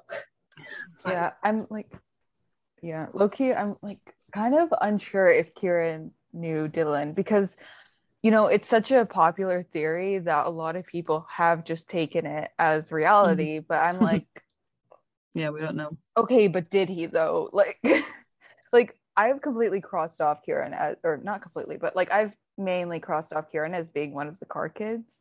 Mm. I, I, it's, it's still possible, but do I personally think that, like, do I want it to happen? Honestly, not really. Like, I'm just, uh, you know, I think Soph and Eph would do it in a really cool way, but like, you know, as of now, I'm just like, uh, whatever happens, happens. Like, I have no preference for him being there or not really. Like, Yeah. because I personally want Bella to be one of the car kids, but that's a whole other matter. Mhm. but yeah, I'm like, huh, I don't know, man, because you know, like Kieran said that he didn't really know about her, you know, prior to meeting her, right? He didn't really know that much about her. So like, Mhm. if he met Dylan, then he would have known a bit more about her. But mainly, it seems like he learns from her from his experiences with her rather than the experiences of, Mhm. that he hears about from others. This is why I say why did he hesitate is one of the biggest mysteries in this entire comic because the implications of it go beyond just them as characters, right? It it can it connects to something. We just don't know what. And I need to know. But it's fine. honestly like honestly i don't even think that there's a big reason like there may not even be a big reason like i think it's completely possible that he didn't kill her because he could, right? Maybe, Like- but they em- they emphasize that so much in episode two, right? Like, Mhm. I know they emphasize it, but like I feel like for you know some story like PH where it's about healing and stuff, right? It, the answer is just going to be something that's really simple because it's it's one of the biggest mysteries, right, in the entire series, and so we're probably getting the answer closer to the end of the series, Mhm. right? Yeah. So you know when everything's when everything's like I see it as like when everything's coming to a close, right? Every every plot thread is you know ending and stuff or whatever getting tied up i how i see it in my mind is that there's going to be some scene right where lauren and kieran sit down um, and lauren asks him why did you why didn't you kill me that night and he tells her something that's like you know something that's just really simple and then you know soon after the series ends yeah, But he didn't know. He doesn't know, right? At this point in Yeah. time, he doesn't know because you know we So, have that yeah. scene where he asks himself why. Yeah so like i see it like he thinks about it right you know over the series he's going to be thinking about it we'll see it more in season three and the po- probable season four and then you know the conclusion he comes to is just you know it isn't that complicated it's just you know something to do with humanity or whatever Nah, I think it's going to be a big reveal. I think it's going to be some plot thing where, like, yeah, they knew each other in the past, like not in a past life, but like, yeah, I think it'll be a it'll be a major Yeah. reveal. i mean if anybody okay, has maybe. watched Fruits Basket, it's gonna be something like that. Mark my words. Oh, it's gonna hurt. I mean, it's either like something really in my mind it's either something really simple or the Bitcherin theory The what? the The- the- theory the, the betrayal, betrayal. theory that he's gonna that he betrayed her like before they met like before they formally met and so like and you were saying like he was gonna tell her about something that he did right that kind of that ends up affecting her right and it was like oh it's just the betrayal theory so betrayal theory so like he didn't kill her because of that like you know because you know he had a plot going on with the leader or something and so he couldn't kill her or Mhm. whatever. Yeah, no, but he doesn't. Yeah, I mean, we already discussed the problems with that. But anyway, now, so he never gets to, we don't know what he was going to say because Lauren at that point has opened her eyes and sees a vent behind him. And she's like, unless this is not the end. And Kieran, you know, turns around and looks and she jumps up and is like, the vents, Kieran, the vents. We saw a couple of them on our way in. And she points, and as she's running, they connect between floors, especially in build- buildings like this one. And Kieran also like suddenly they're energized and he's like, and you want to, and she's already halfway up the stairs. Yes, hurry, grab the bomb. And Kieran runs to get it. There's four minutes and 58 seconds left. Lauren kicks open the grate and Kieran's like, we have no idea where they lead. There may not be an exit. And she's like, and she pulls up her mask, which is interesting, right? Like she's putting her mask on. Um, I, I think that's like a sign of hope because she's like, oh, maybe I'm gonna get out and encounter the APD. I still have to be masked. So it's like that's presence of mind where she's like, oh, I still have to disguise my identity. It's like, oh, okay. and he's like, we have to try. Anyway, even if we die, we have to get this bomb as far as possible from the rest of the nitro. Let's go.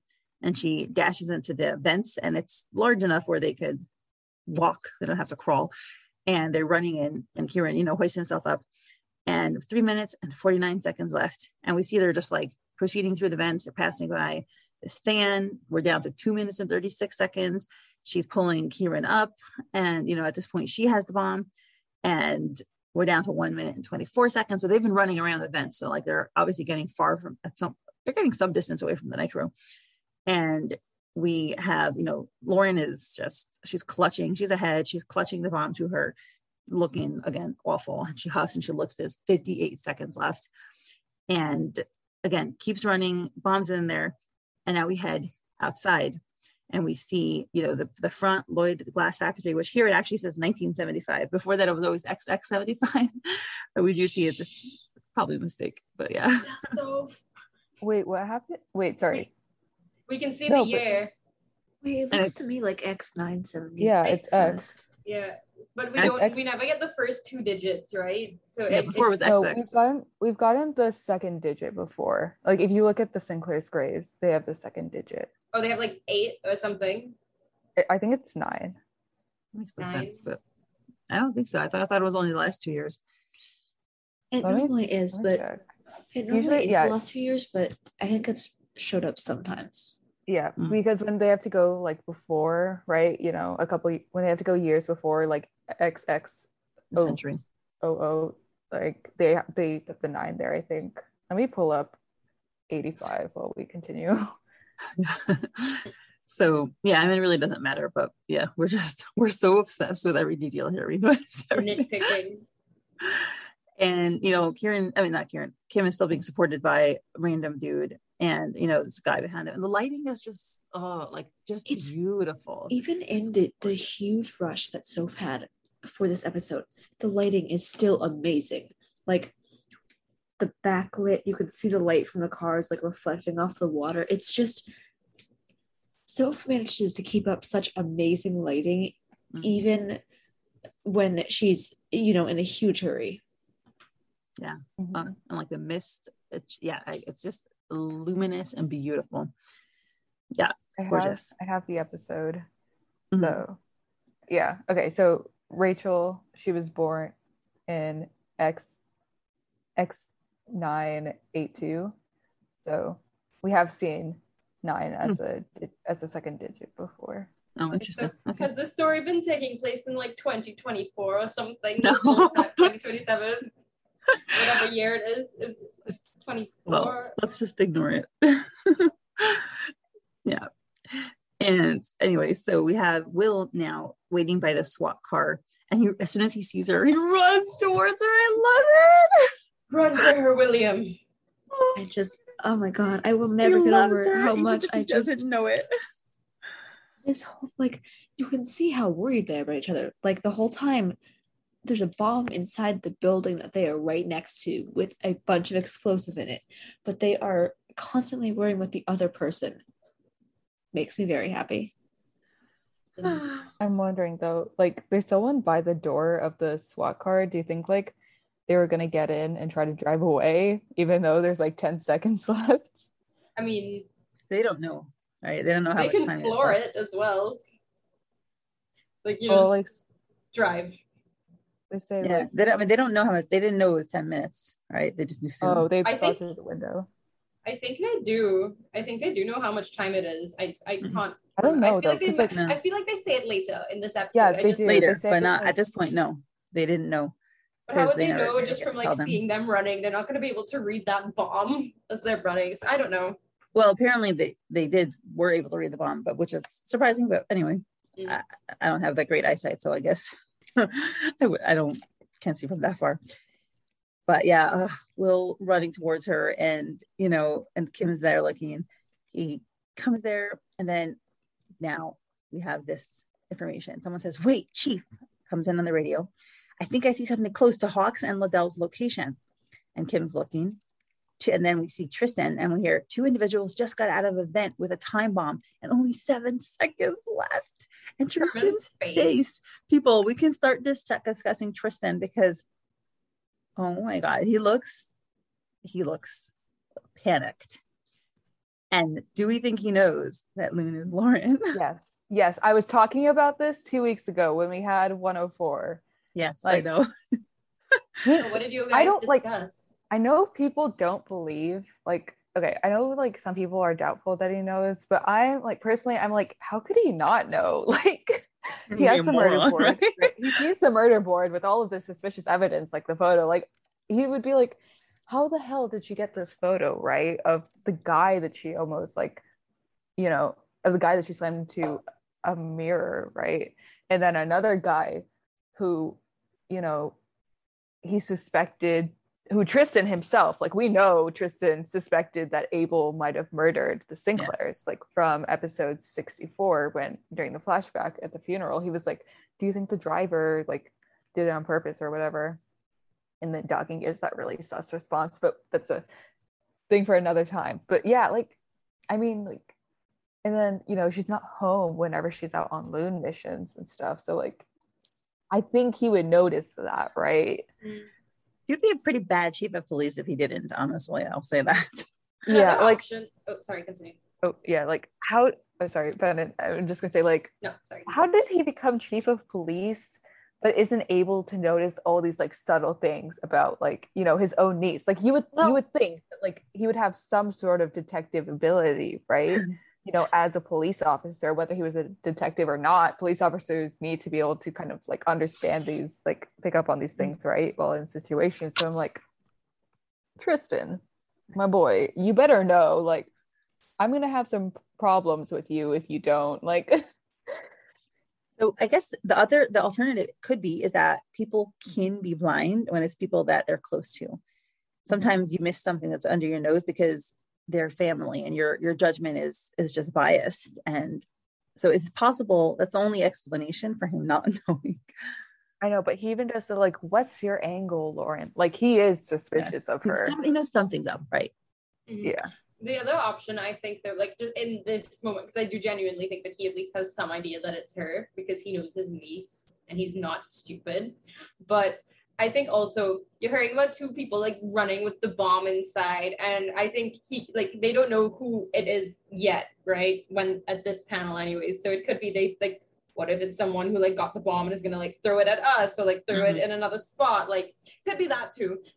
But one thing I know is like Tristan, obviously, like yeah, he's got the appropriate expression. He's like shocked, he's concerned. But Herman is just in the background, all salty and gross and being mean. I'm just like, I didn't even realize that was Herman. That's Herman. yeah, that's- I don't, that's- I that's mean, I don't know, Bundin, because like I know Herman got a lot of slack lately, but like I think I think he had like kind of good intentions during this factory arc. Like he ordered, I know he ordered the arrest, which was like very sus of him, and I don't think like, and then Kym carried it out, and I think that was just convenient writing. Like that's what I'm chalking it up to, because I'm like, I don't think logically any character would try to arrest someone in the middle of a bomb uh, sorry in the middle of a factory that has a ton of nitroglycerin bombs that you know could go off at any minute like that just No, but you know, like what I get out but like herman literally herman at one point like he says this like he said that like you know the priority is to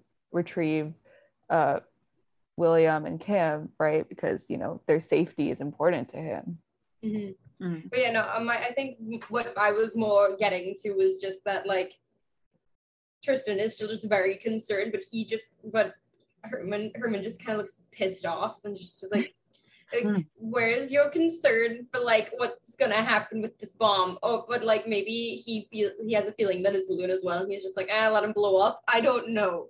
I don't know. I mean. They're probably where like where's where are they? I mean, I think Tristan is also concerned for all the people who are close to the That's- factory. That's what I mean. I don't know where right? Like, Tristan is right now, but I don't know if he's a little closer or further. But I'm sure he's also like, oh my god, how how big is this bomb? And are are my people Mhm. gonna blow up? Am I gonna blow up? Right? Yeah. I mean, he's I also think he's- in charge of yeah. a bunch of people. I think he and Herman moved farther away because earlier they said how like he was the only William left down there, right? And well, Group D and the and the bomb squad. Oh, it's true. There's It's- I- I people was- around, so he's probably concerned for them. Like they're gonna blow up.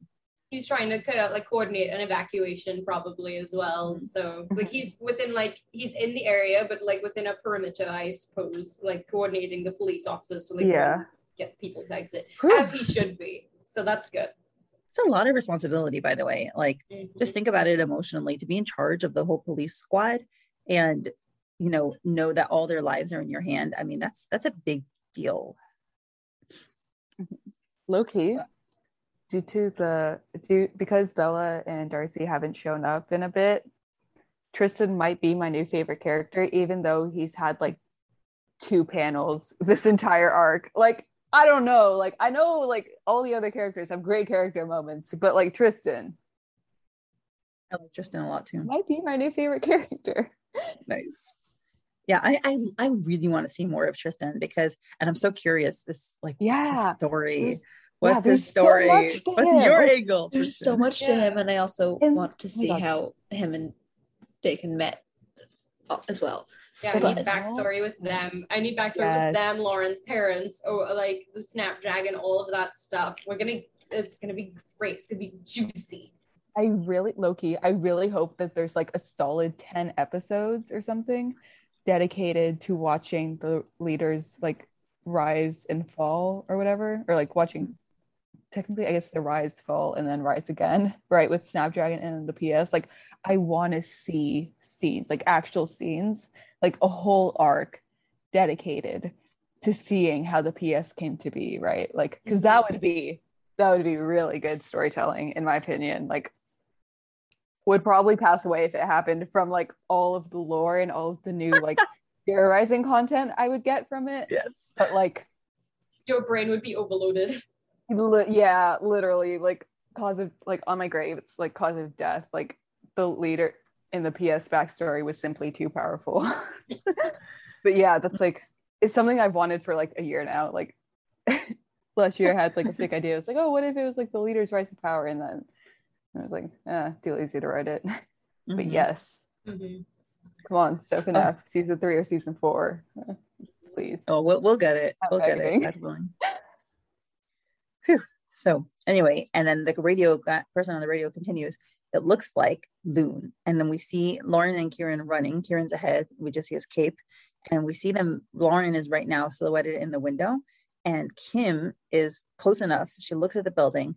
We see that the the alarm the the clock now has five seconds left. Kym is looking, and then we see this amazing, amazing panel where they lock eyes. Lauren looks out the window and Kym and they see each other. And we have now everything goes white and we just see Kym and Lauren looking at each other. And Kym and Lauren see and they know. oh my God. I love this panel because it looks like Lauren is weightless. Like you like it's just them, like nothing else. And like amazing panel right there. Also, this is the moment that that song comes on at the end, and it's like one of those moments. I don't know, like how many of you watch. This happens a lot in anime, but like you know that scene in a show where it's like the music is almost sort of overwhelming everything else. It's it kind of adds like a juxtaposition to like what's happening. So like a really good example of this is um for all my people who've watched Avatar: The Last Airbender, that final fight between Zuko and Azula that that music and like the music almost overwhelms all the other sounds of like the battle and everything and that's i got that same feeling reading this part from here because when that music starts and it's just like this like serene but somber like singing voice and it's just like deeply deeply like emotional and just hits the spot perfectly. And you just begin to feel that dread just wash over you like kym Oh. seeing lauren lauren seeing kym. It's just a lot. This is one of the scenes that if Purple Hyacinth was ever a show, Mhm. would never be able to be done as well. Like it's just it's such a even though it's only them and white, it's such a beautiful panel because it just really highlights them. I love it. amazing. It's just amazing. Oh, and Kym's eyes widen, and you know, she's like, and then somebody says, um, wait, this was the wing where the Phantom Scythe was stationed with the nitro bottles, which y'all is for sure a lead in to the tunnel because there's no that's why this is mentioned. Yeah. Kieran saw the tunnel over there. Secret Yeah. tunnel. Wait, Uh-huh. wait, wait, really? Yeah. Like- Yeah. Wait, I'm confused because I thought like because I didn't notice this before, and I was like, oh wait, is this what Bundin meant earlier about like how it's Lune gonna be seen as the other people by like by the others, right? Because by or like by the public, because like will the police think that they were intentionally trying to blow up the rest of the nitro or like because I like don't this was the wing right where the Phantom Scythe station. They only had a Right. couple crates there. Remember, they they had like three crates, and then um, where they Yeah, were but throwing they- roof stuff. Um, and they definitely know that the basement had a lot more crates. Oh, oh, that's what. Okay, I was Yeah, it's confused. where because I thought Kieran they were talking about the spotted the basement, and I was like, wait, is like the basement right under them or something? No, it's Like- it's where those people were eating the bottles, so they didn't have as many there, but there's still a few. But it's kind of like Lauren and Kieran. Okay, they look as if they're running towards it, like unknowingly. But Mhm. obviously, we know that Kieran is leading them to where the tunnel is, because we've had time to process this episode, guys, and be like, wait, the tunnel, right? So London. that's I didn't even realize that they were going to the tunnels because I was like, wait, like, did tunnel theory actually happen? And I was like Yeah. sad because it's like, man, it didn't happen. But you're telling me Yeah. it happened? Hello. What? Oh Yeah, I was like, I oh, was we're gonna save the this for the end. Why would No, they was plant the tunnel in the earlier episode? Because they show Kieran dealing with the guys who are eating the bottles, and then he's like. "Oh, look at that, a tunnel." So they're running I mean, yeah, they put that in for a reason. They put that in for a reason, obviously. I mean, yeah, I know they put it in for a reason, but I wasn't sure. Like, I was like, is like, are they trying to like fool us something? But I don't know if you know this, but I've literally been on the theory that like, you know, something would blow up and they would fake their deaths and escape through the tunnel. I've been on that theory since April.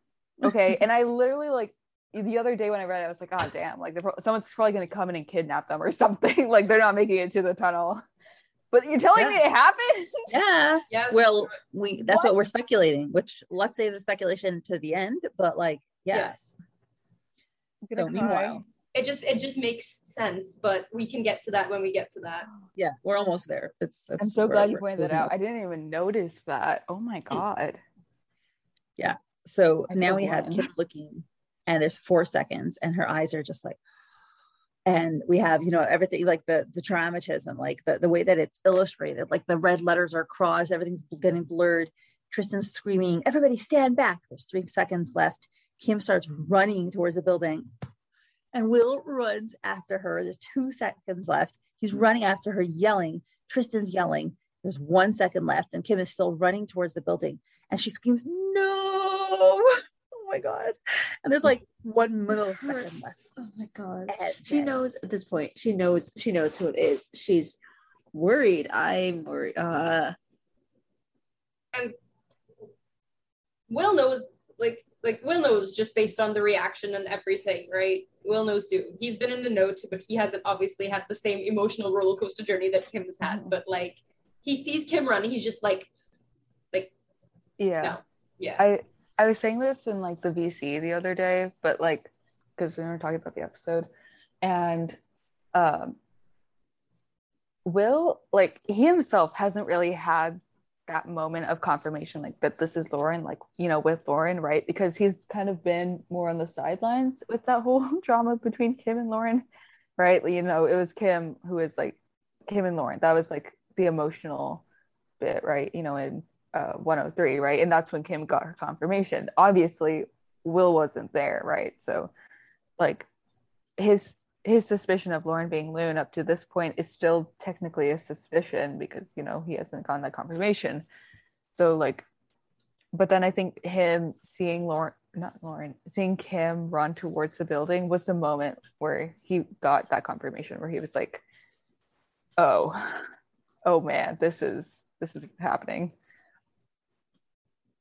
And that's why he stops her because he's like like you know they can't reveal her identity but also Kym can't run into a fireball and yeah that too Good. And that's what happens. There's one millisecond left, and then we have the moment. There's boom, explosion right away. You know, reminds you of the ATST, uh, ATST, and the the orange, the fire, the debris, crash, kaboom, giant, giant explosion, and it does seem like some nitro did go off because there's two booms. So, Yes. but but I don't think all it does. It looks like they they did accomplish the mission. Not the whole the entire basement does not appear to have blown up because if Yeah. so, we know that the whole neighborhood would have been blown up. They you say can still see lives. a semblance of a building so like you can see the window so like the basement is probably fine you know, like like I said, they've saved probably hundreds or thousands of lives just by running with that bomb. So, um, but I'll get into my thought on that. So that's the same thought that I've pinned. I will unpin it when we get to the end. Okay. And Kym is just looking at that with just that's the moment of like kind of like the expression is wiped off of her face. It's just shock looking at it.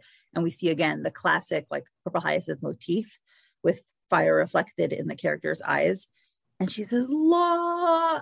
And then Will stifles her. He shoves his hand over her mouth because, yeah, presence of mind, Will, I have to say, Will keeps his mind with him. And he's like, his best, his friend, childhood friend, also probably just got blown up and he's still protecting her identity.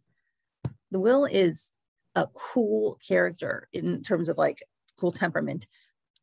Gotta really hand it to him. I am so impressed with Will and his his ability to keep his emotions in check when he has to. So just like the quick thinking, because I think mm-hmm. as soon as he heard her begin to say la, he's like, nope, like, not even like giving it a second thought because he can keep his composure about everything else. But then, like, if you look at the next panel, well, we'll get to that He's- again. But yeah he's obviously I mean, I think like I don't think he can always keep his composure, right? Like I think he's just better at like having a stuffing. better idea of the priorities of the moment, right? Like what needs to get done and Mhm. stuff. So like and he has a better idea of like, you know, the um, stakes of what could happen and the risks of what's happening. So like him blocking off Kym, right? Mhm. because he knows that like you know if she revealed her if she if she revealed Lynn's identity then it would probably be very bad and I mean he's not happy about it obviously as we see he's like in one of the next panels he looks like he's a, like about to cry himself he looks like horrified but like, yeah yeah, I, I admire Will a lot. You know, there's many things about Will that kind of annoy me, if I'll be honest, like the fact that he can't stand up to his parents, his dad. But you know, it's there's room for different personalities, and it's interesting to see. And it's just this is one of the best parts of his personality. It, it kind of goes along with the rest of it. You know, he he's maybe too much in control of his emotions, right? He doesn't express his emotions enough. But this is the good part, the good side of that, right? Every characteristic has a good side and a bad side and the fact that he can be emotionless and can have his brain first is good in this situation so he you know grabs her and kym is trying to get away she elbows him she kicks him you know on the foot she's trying to get away but he just is like not letting go. He's you can just feel how hard, hard he's grabbing her. And he says you can't. And like oh beautiful expression on his face here where it's like his hair is all tousled. Usually his hair is beautiful. And and he looks also like he's he's he's upset. This entire this is what he has to do. this panel with the two of them is just one of the most like emotional ones I would say. It's like we've never seen either of them. I mean, Will arguably had a really big emotional thing in the at the end of the circus arc when he met his brother again. And that's kind of like the only other time we've seen him really like let go of his emotions. So like seeing this again just shows the depth of like what he's feeling as well. And then Kym, Kym is just completely horrified. She her her look kind of reminds me of young Lauren at the train station. Mhm. Yeah. And it's just haunting.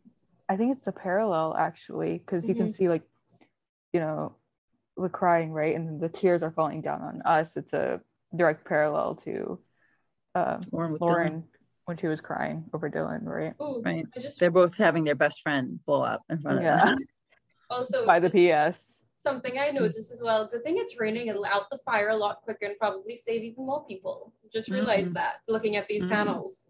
nice So yeah true and yeah Yeah, the um, fire so we see the building burning the rain falling and he says you can't and she's just looking looking she's devastated and she just falls to her knees splashes in the puddle on the ground and the next panel is just her face.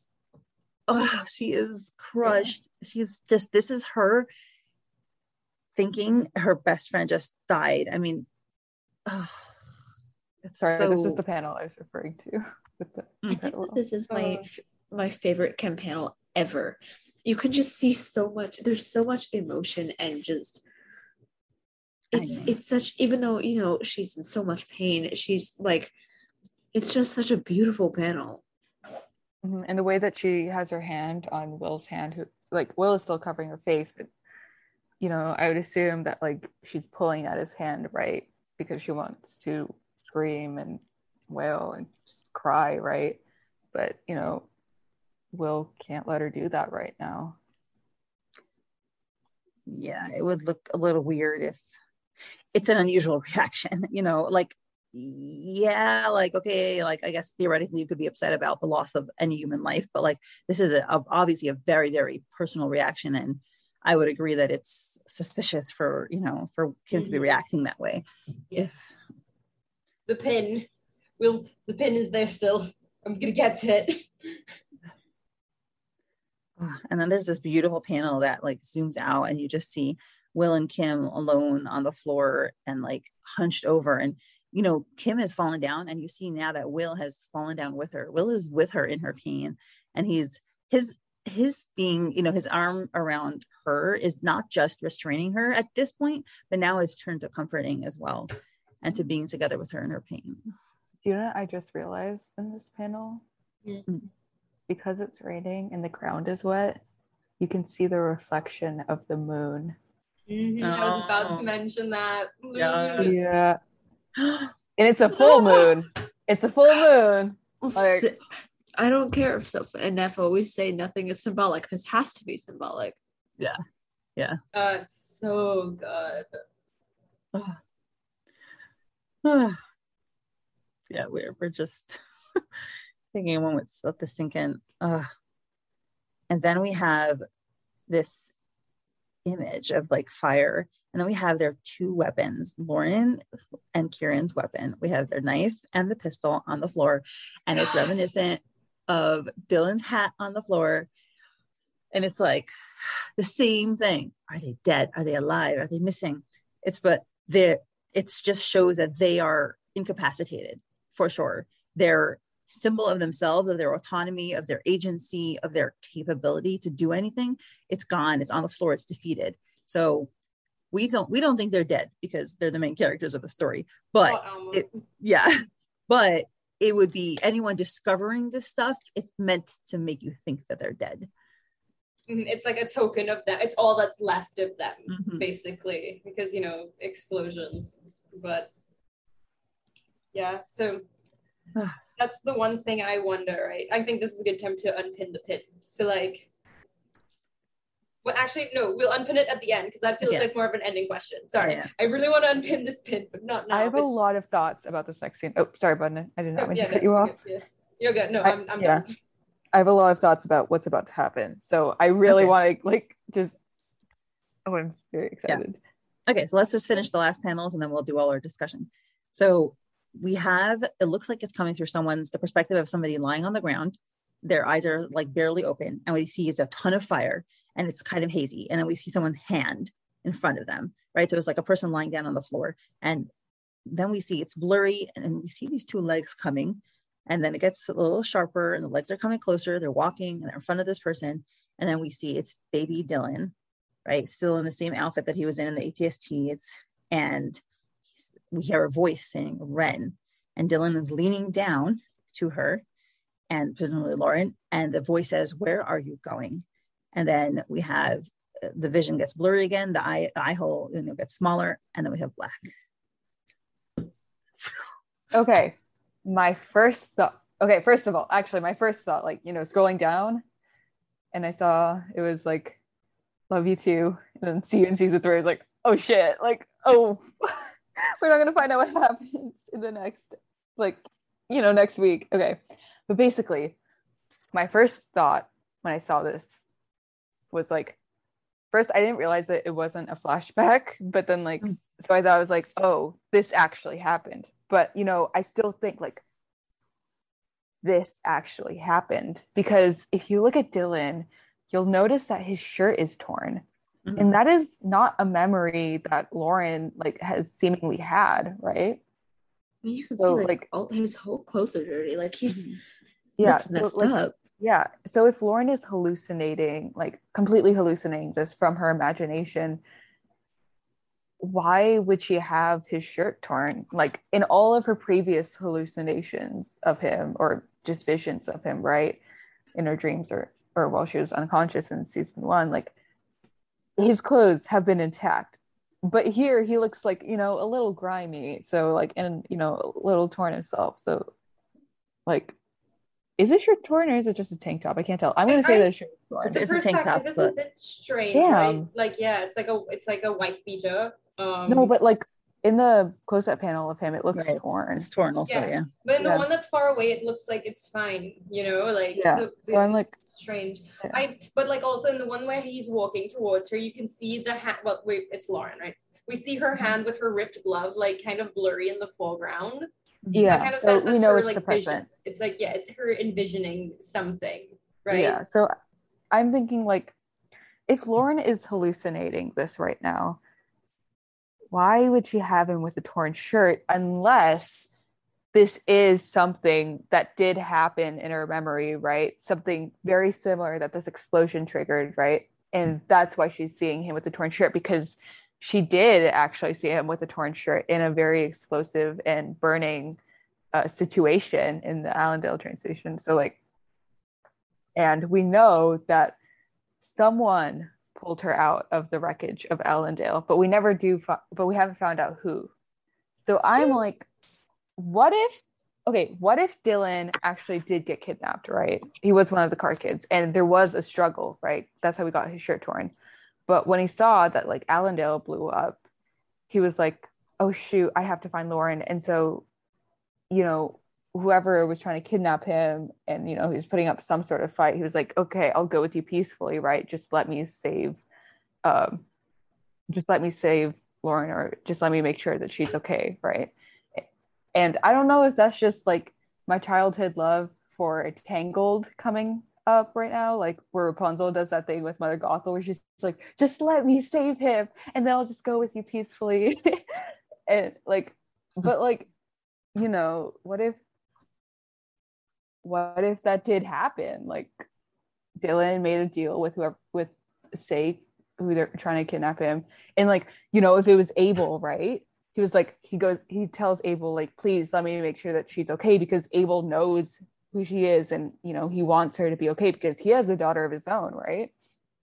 So mm-hmm. like Abel lets him make sure that she's okay and Dylan um being a kid of his word, like he goes back to them and he doesn't put up a fight. But that's why his shirt is torn. So Lauren actually did see this, right? She just forgot about it because of the trauma.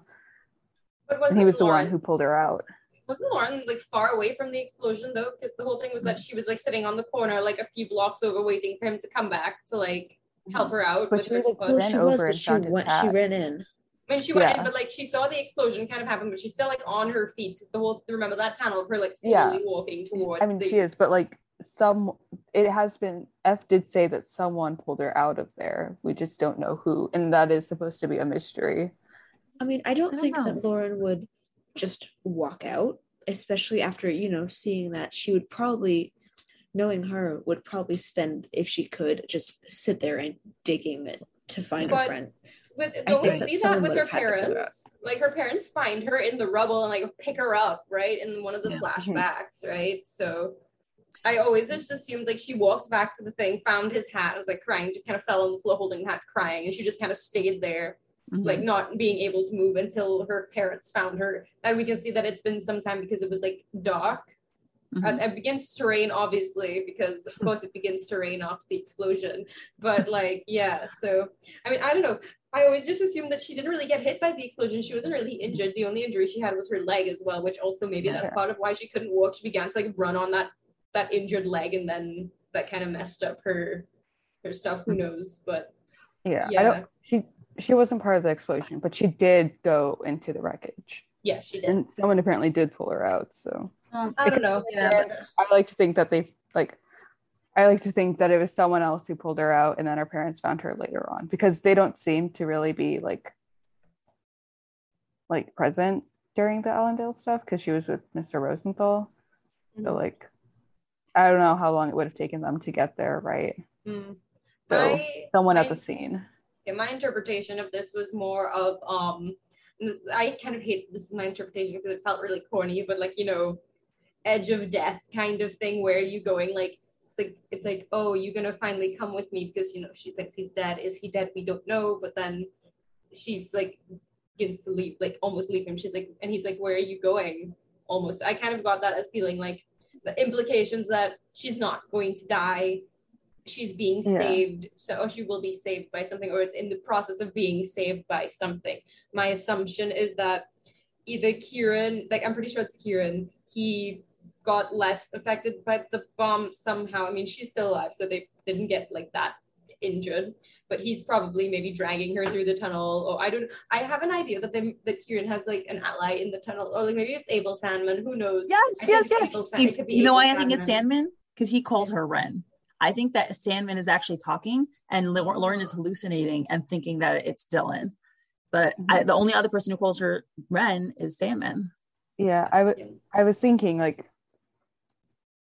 it I was thinking like it could be Sandman, right?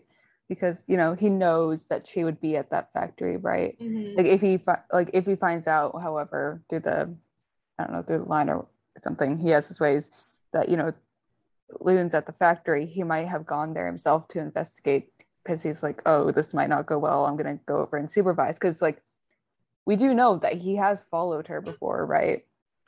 And so Yeah. I low key, yeah, and I low key think that, like, Dylan approaching her, like, is something that she's seeing like out of her own vision, right? It's not it's not actually him, but I think the sensation, like in her mind, it's being and like someone leaning down and her kind of making out that form, right? It's her translating it in her brain to being Dylan. But we Yeah. know that Sandman and Dylan like do kind of look similar. Right. They have the same coloring. You know, for like more than a year or like I don't know, about a year, a lot of us were like, photographer is totally Dylan. And then Yeah. it wasn't Dylan. So like they do like, you know, if, if you blur your vision enough, then they look the same. And Yeah, you know and, like- Lauren's bl- uh, vision is very blurred. They've established that well. See, that's the thing. They're like establishing a motif and like so to justify decisions. It just it works. Uh, like of course she'd be hallucinating that. She just lost a lot of blood and almost got blown up. Like so yeah, Mhm. I, I I think Sandman is probably gonna get them both into the tunnels somehow. Um and then also has the hat too. mm, Yeah. So I was thinking like Sandman helps them. Another idea. But someone my- else someone else that's called Lauren Wren before is I mean, one, her parents, but also Dylan's dad. oh yeah, that's Mr. Rosenthal. Oh I mean, shit. boy. I suspect him of being the leader because Yes. Or or an apostle up there somehow. It just makes sense.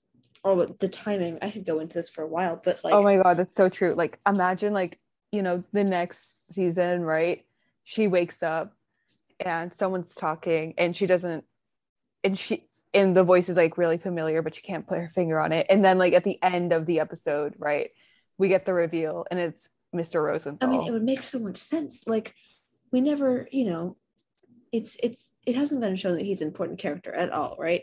He's just there to deliver flowers, but delivering flowers, the place to hide a bomb under them. Like, they're not going to check every single thing of flowers they bring in. Mhm. and like I don't know. especially if you're oh yeah especially sorry, if he's like the leader sorry i thought you were done Oh, Especially I- he's, like, in the leader right you know i'm just saying They're friends. if right? Kieran was saying that like he had something to do if he had like some deal with the leader or whatever, like, you know, that's what he was gonna tell her, like, you know, I did this thing with the leader, you know, Bitcher in theory. And uh yeah, so like I've kind of been deceiving you the whole time about that. So and you know, the leader himself is probably aware of this factory, right? So like, you know, the leader could have sent someone to retrieve them. Mm.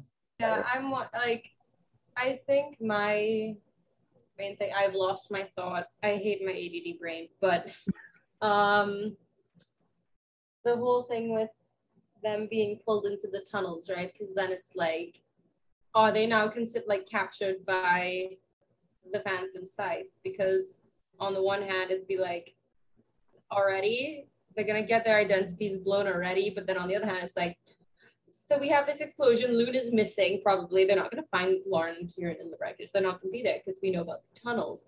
Mhm. So, but then also Tristan's going to notice that his niece is not home, and then her, oh wait, her and her boyfriend are not in work. Hmm. I mean, I know well, we we know that only Kym and Will know that Lauren and Kieran. They can do math. They're smart. They'll figure it out. Probably that Kieran was the other one helping them. Maybe Mhm. I don't know, but I'm just wondering, like, Lauren and Kieran are just not going to be. I don't. I can't see Lauren and Kieran being immediately back into their old lives again. They're going to be on, like, not around for a bit, and I'm just Mhm. trying to figure out what's that going to imply because the police are either going to think that Luna's dead and they got just blown up, which Oh. you know valid. They've seen people get blown up before. They might that might because if Luna's dead, like all that stuff, then the Phantom Scythe might also think Luna's dead as well, and then that can like they don't need to go and find a bunch of dead bodies anymore to cover their tracks, which would be nice. Um, Wait, but they're also like if they're in the tunnels, they're in Phantom Scythe stuff, so yeah. they need to recover. They need to find someone to patch them up. Lauren's lost a lot of blood. She might need a transfusion. You never know. She needs medical treatment. Doctor friend, Yeah, the doctor friend. Yeah, that's what I figured. But I, I thought the doctor friend worked for the Phantom Scythe, so I'm not sure. Yeah. But mm. so yeah, they need to get all of this done. So I'm trying to figure out how they're gonna do that. Maybe that's why Abel is gonna help them, like with his connections and stuff that he has within the organization, or other people who want to defect, or um, I don't know, something along those lines. That, that's the only thing I can really see happening at this point because Lauren's not going to be able to explain a gunshot wound to her arm. Like, something needs to happen. But it's, it's like, Yeah. I feel like this is going to out her involvement in terms of like Tristan, Kym Will, and everybody's having like 100% con- confirmation. And then the police, Yeah, I think. wait. Oh. Yes. Yeah. Oh, we, we all have our. yeah. Uh, Mindy, do you want to go first or should I? Yeah, I guess I'll go first. don't mind. Okay. So I, I think Will and Kym are going to try to cover for for Lune because a they know that Lauren made up this excuse about them dating. So I think that I think they will be able to figure out first that Kieran is probably the other half, and the fact that they've continually um, covered up, you know, like oh we don't know Lune's identity, we don't know Lune's identity, and throughout this whole arc their identity has not been revealed. That makes me think that they're going to still try to cover up for for Lauren and Kieran, and not allow them to be known as Lune. So I don't know how they're going to manage it. Like I wrote on Discord, maybe they're going to fake a note that they eloped, which is like a little ridiculous. It's only. to Hawaii, but you know, like probably not. But I, I think they're going to try to try to do that. Um, I don't think their identities will be revealed to the APD yet. I was thinking, as London was saying, uh, this is something I've just been thinking about, like for like the last however long this episode's been out, two days. Like it's been in my mind. I fully believe that someone is gonna pick up them is gonna pick them up. If not both of them, then Lauren. Lauren is getting taken to a second location, which is not good. Uh, Like John Mulaney taught me one thing, and it's a I second location to for not good. I mean, like, I mean, like, I can just imagine Lauren being captured by the Phantom Scythe, Yeah. So like and Yes. that's how we could learn about mhm. more about Kieran, possibly even more about the person who's trying to protect, like through their.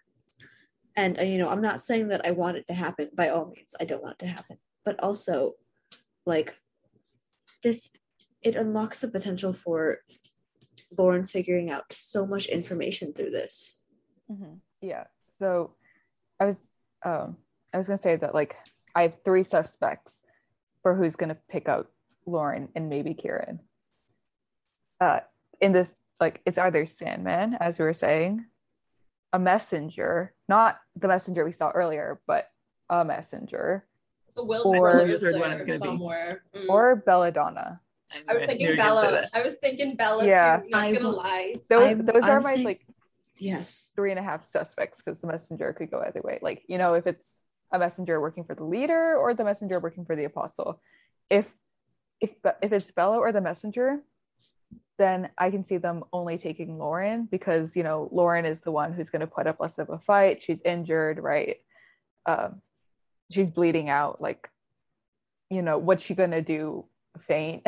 like, so like, you know, if they can only take one, right? because if they come as one person, they can probably only carry one person too. So like they're only gonna take one person, and it's probably gonna be Lauren because she's the weaker one. So like they take her right, and then they wherever they take her to, they're gonna give her medical attention, right? Sandman probably, I would guess Sandman, like from his time working with the PS, has like some medical knowledge. So I, I've had this theory for a little bit by now, but like Lauren gets picked up by the PS and now maybe Sandman. And now and then Kieran is left behind for the APD to find, right? So they don't have to worry about covering for Kieran, right? They only have to worry about covering for Lauren. And so that gives Lauren time to learn more about the Phantom Scythe as well as the audience, right? We get to see, we spend more time with the inner workings of it, right? This is with Messenger Bella. And then Kieran gets to develop as a character away from Lauren, right? With Kym and Will as they worked together to try and get uh, Lauren back. I don't want to entertain the idea of them being separated because they just shared this like really deeply emotional moment. I would like for them to try to work through it together, but like Uh, they probably could get separated, and Yeah, that but would be honestly, a Think of the reunion. I know. of the No, reunion. I don't want. No, I'm it. The reunion I want them to be it, though. together forever. But the idea of Bella picking them up, like I don't think that she needs a redemption arc. But it would be such a great time to get more people on her side. Because I've seen people like, you know, disliking her for, you know, doing like I've seen a lot of people disliking her, which and honestly, she's one of my favorite characters in Purple Hyacinth and in like almost any media that I've consumed. I just she's I know that she's got such a complex character and I love it. And I really hope that there's more chances for people to like grow for her to grow on people a bit more. I don't think that she necessarily needs redemption because I don't like like she's probably considered a villain. I don't think that every villain needs a redemption arc, but I think that just getting the chance to get to know her more would be amazing. It would be good. Yeah, Yeah. no. I I like the idea of Belladonna having her own agenda that Mhm. runs parallel. I love um like the enemy of my enemy is my friend. Like that type of dynamic Mhm. is great and that leads to a lot of like you can still build up emotions, but at the end of the day, like she still has her goal to like not be in the, her situation anymore. So Mhm. uh, that would be a really fun thing to see. I agree, but I just I don't want them to be separated. I don't want Lauren Yeah. to be captured. I want them to be free. And it, like like I don't know. There's so many possibilities that Yeah. we're going to have to sit with for four months or more. Or I don't know. I'm I'm gonna I'm saying four months just because to like scale it in my brain. But Mhm. Yeah. So somebody, Oh. Wait, I was There were- say. Mhm. Sorry, Mindy, you can go.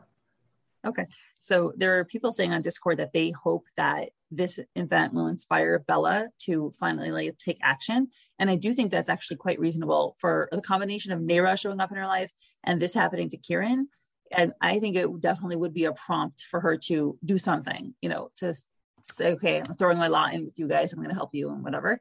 And then also, someone was saying that they think this might be a catalyst for Will to finally stand up against his father. And I can see that happening as well because, you know, Will's the straight laced guy, right? Will was like, oh, I'll turn Lune in. But if Will and Kym decide to cover up for Lauren and, and, you know, not betray their friend, I think that that would be a, this would be a sufficient reason for him to start really, you know, saying, okay, maybe I don't want to go along with what my dad wants for my life. And, you know, ah, that would be great to see. Mhm. so many possibilities. Uh, Yeah, I was. You know, earlier how I said like I could see the leader sending someone to pick Luna up, right?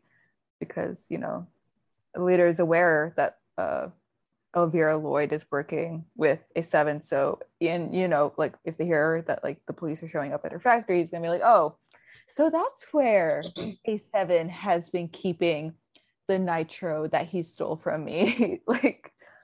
So you know, he either sends his mess one of his messengers, right? Or he sends Bella. And I think, you know, he, I would think that he would maybe send Bella. We have seen that messengers could be on the field. And I think like, you know, if one of his messengers like picks up Lauren and then she wakes up later and then she like panics because you know there's a messenger treating her wounds and it was like you know she can't tell the difference between messengers like you know last time she remembered there was a messenger who just threw Kym off a roof and she's she might think it's like you know the same messenger so that's how i would see that scenario scenario turning out and then something i like realized earlier was like what if that messenger is dylan? Like not not the a7 messenger not messenger 7 because the right hand man messenger, like i sorry? The right hand man messenger that we saw planning to beat this shit out of Kira. yeah. Uh, i'm like maybe not that messenger. We know there are several but like that is the next most relevant messenger. So i'm like mhm. you know Wait, if wait, it's wait, the so- messenger wait if it's like you know if it's the messenger picking her up right? And they're saying like ren where are you going? Like that's actually happening in real time. However like it's also dylan saying that to her in real time. Like um like i'm not one i'm not big on the like dylan is alive Yeah, like, I'm like, what? dead. i'm like whatever happens happens. But now i'm like what if? I re- Uh, I recall distinctly you bashing the Dylan is alive theory, but that was a long time ago. So I've come around on that too because I was like, eh, nah, he's not alive, and now I'm like, also like, who knows? I mean, I mean, like Lauren and Kieran shouldn't like logistically, they probably shouldn't have survived the explosion, but they totally did. So I'm like, anything could happen at this point. But Alma's strong, man. Yeah. Maybe they'll try to explain that somehow. Like we we don't see what happens with the bomb. 'Cause They could have yeeted the bomb and like gone the other way. Like we don't know. We haven't seen, which is the great thing with like visual storytelling. We only see it from the perspective of Kym out from the outside. We don't know what happened inside. So I, I kind of assumed that they ducked into the tunnel and it gave them some protection from the bomb. I Mhm. thought they they you know, they had five seconds left, threw the bomb, dashed into the tunnel. mhm. That's kind of what I assumed. Maybe even managed to close the door. The bomb didn't look like a huge one. It didn't look like a very, you know, it didn't look like an actual like.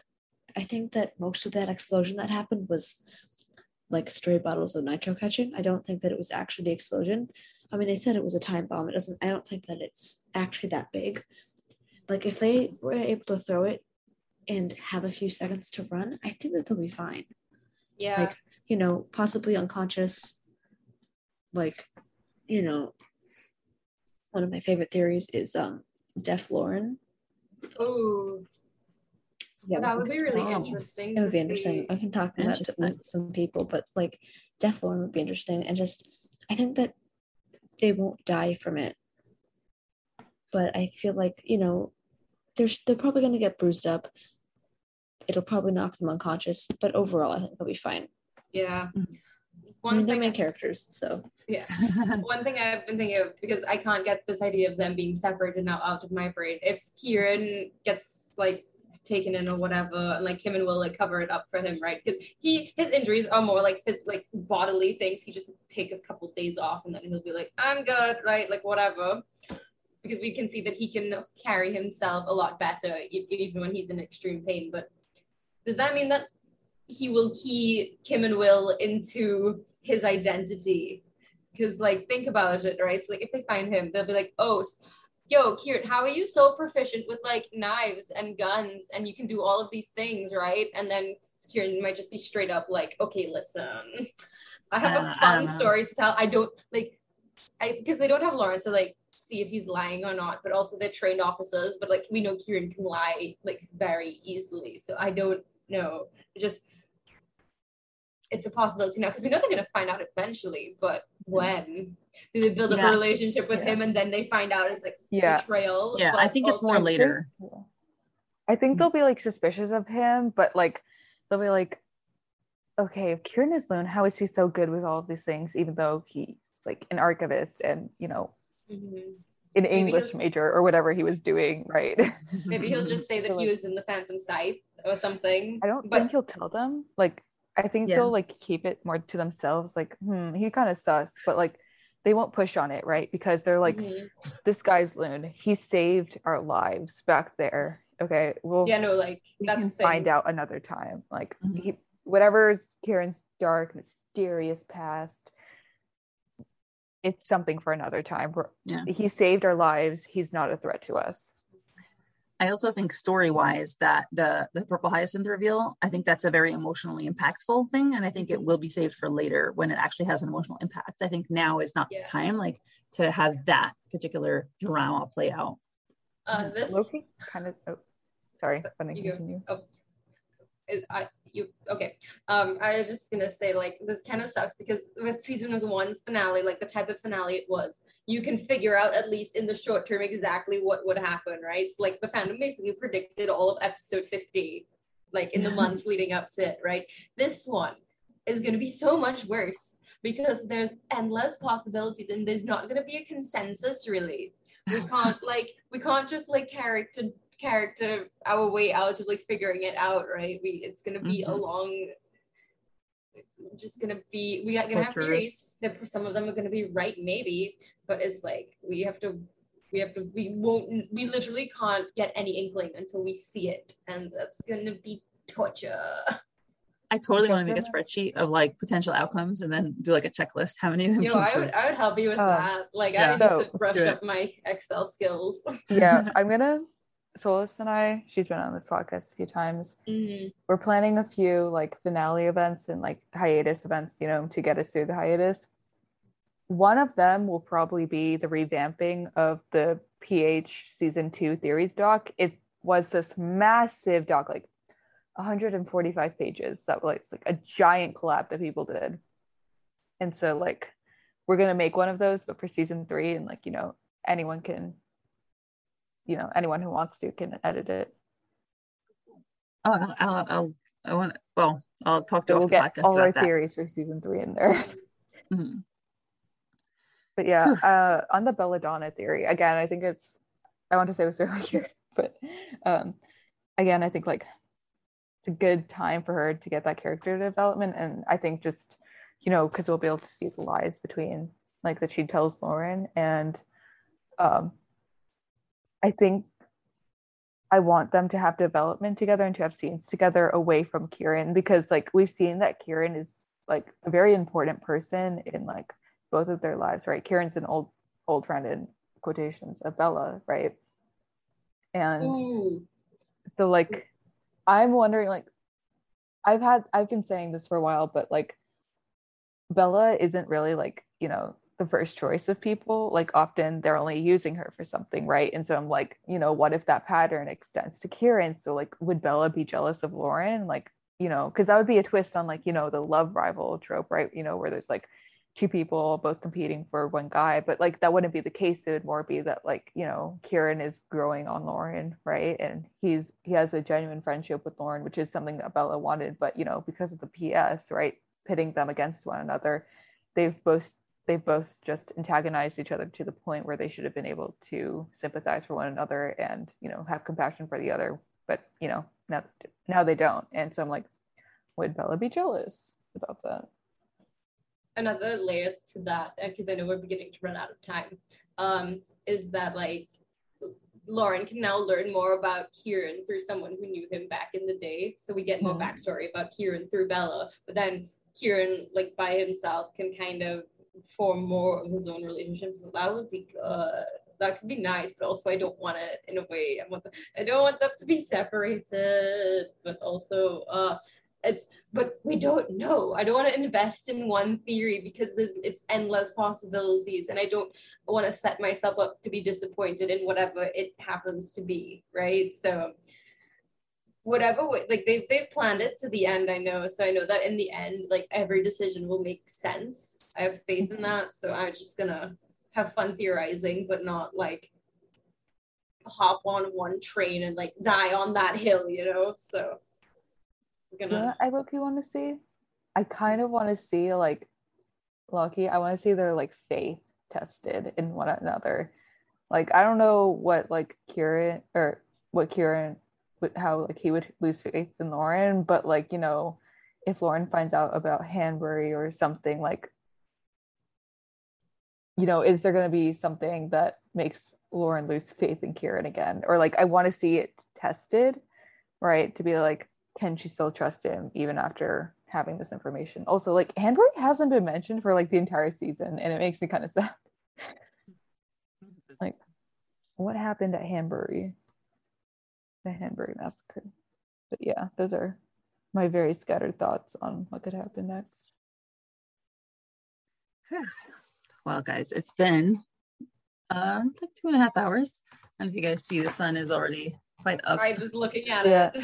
yeah i was thinking like it's gonna be like really funny like if you watch like if you like condense this podcast right like the film like into like i don't know like a minute and you just like see the sun rise behind you Yep, I will say- a.m.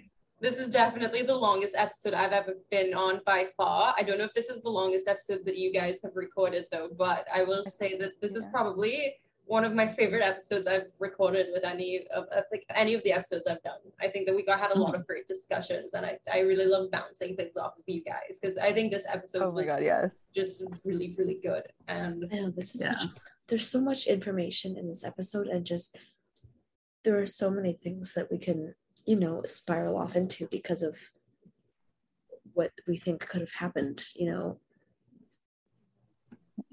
um, and just even speaking speaking these things out loud, you realize things you didn't even think about. Like yeah like it's Like, just I great, like Fwoot with the tunnels. Eat it yeah i was like i was gonna say like i was like I didn't even realize it, and I probably wouldn't have even realized it Your on my like theory. reread until you pointed it out. And I was like, I was like, man, Because I know nothing about the tunnels, right? Not only did I not fast pass, but I was I haven't been really as involved now because of my schoolwork. So it's just like me being like, oh, they put the tunnels. That's how they're gonna get out. Nice, and like the whole thing. It's just yeah. And I was like, oh my god, I was freaking out. Like, if you didn't point it out, I probably wouldn't have noticed it for like months.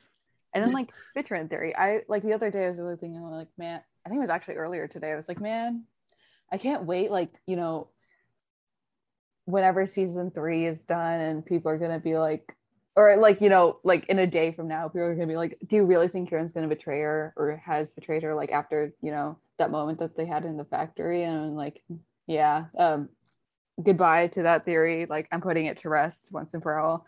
But then mindy brought up the whole like what if like he did something before they met and it affects her? And was like oh damn. Y'all are really reviving even the Mindy theories i thought were this. dead And that reminds me. So speaking of the tarot cards, right? Because the betrayal theory comes from the tarot cards. We I don't remember who it was, but it talks about. I think I screenshotted it. The tarot, the whole thing with the tarot and the death card, where you know she goes. Hecate says, you know, oh you'll they'll you'll die. You know there'll be death, but it'll also be you know a new beginning and a rebirth. So this I think really does describe that moment because everyone thinks that they're dead, and it's the it allows them to have a new beginning. First of all, obviously with the Ah. relationship and but also with Ooh. like their faking the death as Lune, getting out of that dilemma. Although, by the way, I don't know what's going to happen with Kieran and the Phantom Scythe because if he doesn't show up for duty, they're like, "Dude, what happened to you? Like, are, are you know, are you are you Lune?" So the I'm curious. about- I think, yeah, I think, I don't know. I think Lauren is going to get taken to the second location, but I don't think Kieran is. I think he's getting left behind. Like, I don't know. I think, just, personally, I think it's better for his character because, you know, now that he's on that relationship with Lauren, it's on to Kym and Will and, you know, Lucas and Lila. Because, again, like he said, he doesn't, he doesn't feel like he belongs here. And so that's, you know, it's part of his character arc, like, you know, having more friends. And so, it's not just trauma all the time, but for Lauren, it is trauma all the time. Uh, this has been great. I love this. Um, can't wait for season three, and I can't wait Yeah. to record more. I know I'm signed up to record a bunch more for season two. I'm looking forward to those, but hmm. I I, I feel like this is a this has been a great episode to do, guys. No, there's so much. This is Yeah, a new favorite of mine. There's just so much in here. I don't know. I haven't seen many people like I've okay, I don't think I've seen anyone talk about this, but like at the like Love You Too panel, Soph of course is drinking her reader's tears, Yes. but Eph is drinking the main character's blood. Well, Lauren is bre- bleeding all over I the mean, place. So Yeah, I mean mean, like, like- damn. And she's also she has handing down the toilet paper, which is a callback to last year. You know, everyone hanging off the nine. cliff. they've left I us on the cliff. she's a med student. It makes sense. Yeah. also, before we go, I would like to say the um, author's note, which I love personally. It's like, oi, The Among Lune Us just got out of jokes. event. They sus. It's just ah, the Among Us reference. is I thought good. I thought that we were over the uh, the air Balloon are the Among Us jokes, but imposters. I thought we were over the air of Among Us, Among Us jokes, and I was entirely wrong. And like uh today, Wow. like oh my god, today we announced like the um, new P the second PH week. Mhm. And like, you know, there's a video game day, like that's one of the prompts. And now I'm like, is someone like who who fast passes? Because I don't think this episode's gonna be out by then. Like, is someone who fast fast passes gonna make like a locky among us thing, like and then call it like out of context fast pass spoilers? Mm, might want to put that behind a, a spoiler thing. But actually, no. Yeah. If they're participating in an event, they shouldn't put, put spoiler stuff. But uh, that's the modern me talking. but yeah. Fun and always Well. on the log grind. And you guys, this was amazing. Thank you so so so much for coming on. It was fantastic. Ah, so satisfying. had so Beautiful much episode. fun. And yeah, and great, amazing discussion as always. Thank you for And, having me yeah. come last minute. That's I, this was not planned for me to be here, so I really appreciate that you reached out and asked me to come here. Yeah, I mean, I know you never fast pass, so I'm, I'm quite happy to take opportunity of, you know, take advantage of the time that you do. I dibs being in season three, episode one. I'm gonna say that now on the record. I would have Oh been yeah, that you can come because on. I'm not gonna be able to do the fast passes from then on. Who knows? Maybe. Okay, I'll add you. I'll add you to the that one. spreadsheet now. Mindy, like, okay, I know like this isn't the last podcast that we're ever gonna record, right? Because like you know we still have to like catch up on season up. three. Mhm. Uh, so not season three, um, season two, and then you know there's gonna be like the season three, maybe season four stuff. But like, thank you for letting me always be in like the new Fast Fast episode. like it's been Sure. great. I'm really, I've loved recording these. Me too. It really does. It gives me life. You know, it's like, you know, my husband, my husband was like, you know, are you up? I'm like, yeah, I'm doing the podcast. And he's like, you know, and yeah, but I do it because I love it. I really, really do. So yeah, thank you so much. But I do want to head to sleep now. So for like two hours. Please rest, Mindy. Get that rest. just- Yes. okay. Good night. Thanks so or good morning. Thanks so much. Goodbye. Good morning, Goodbye. Mindy. Bye.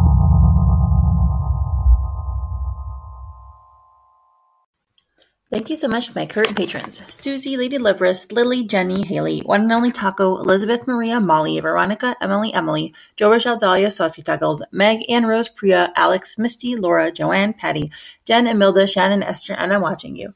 Your support is truly appreciated.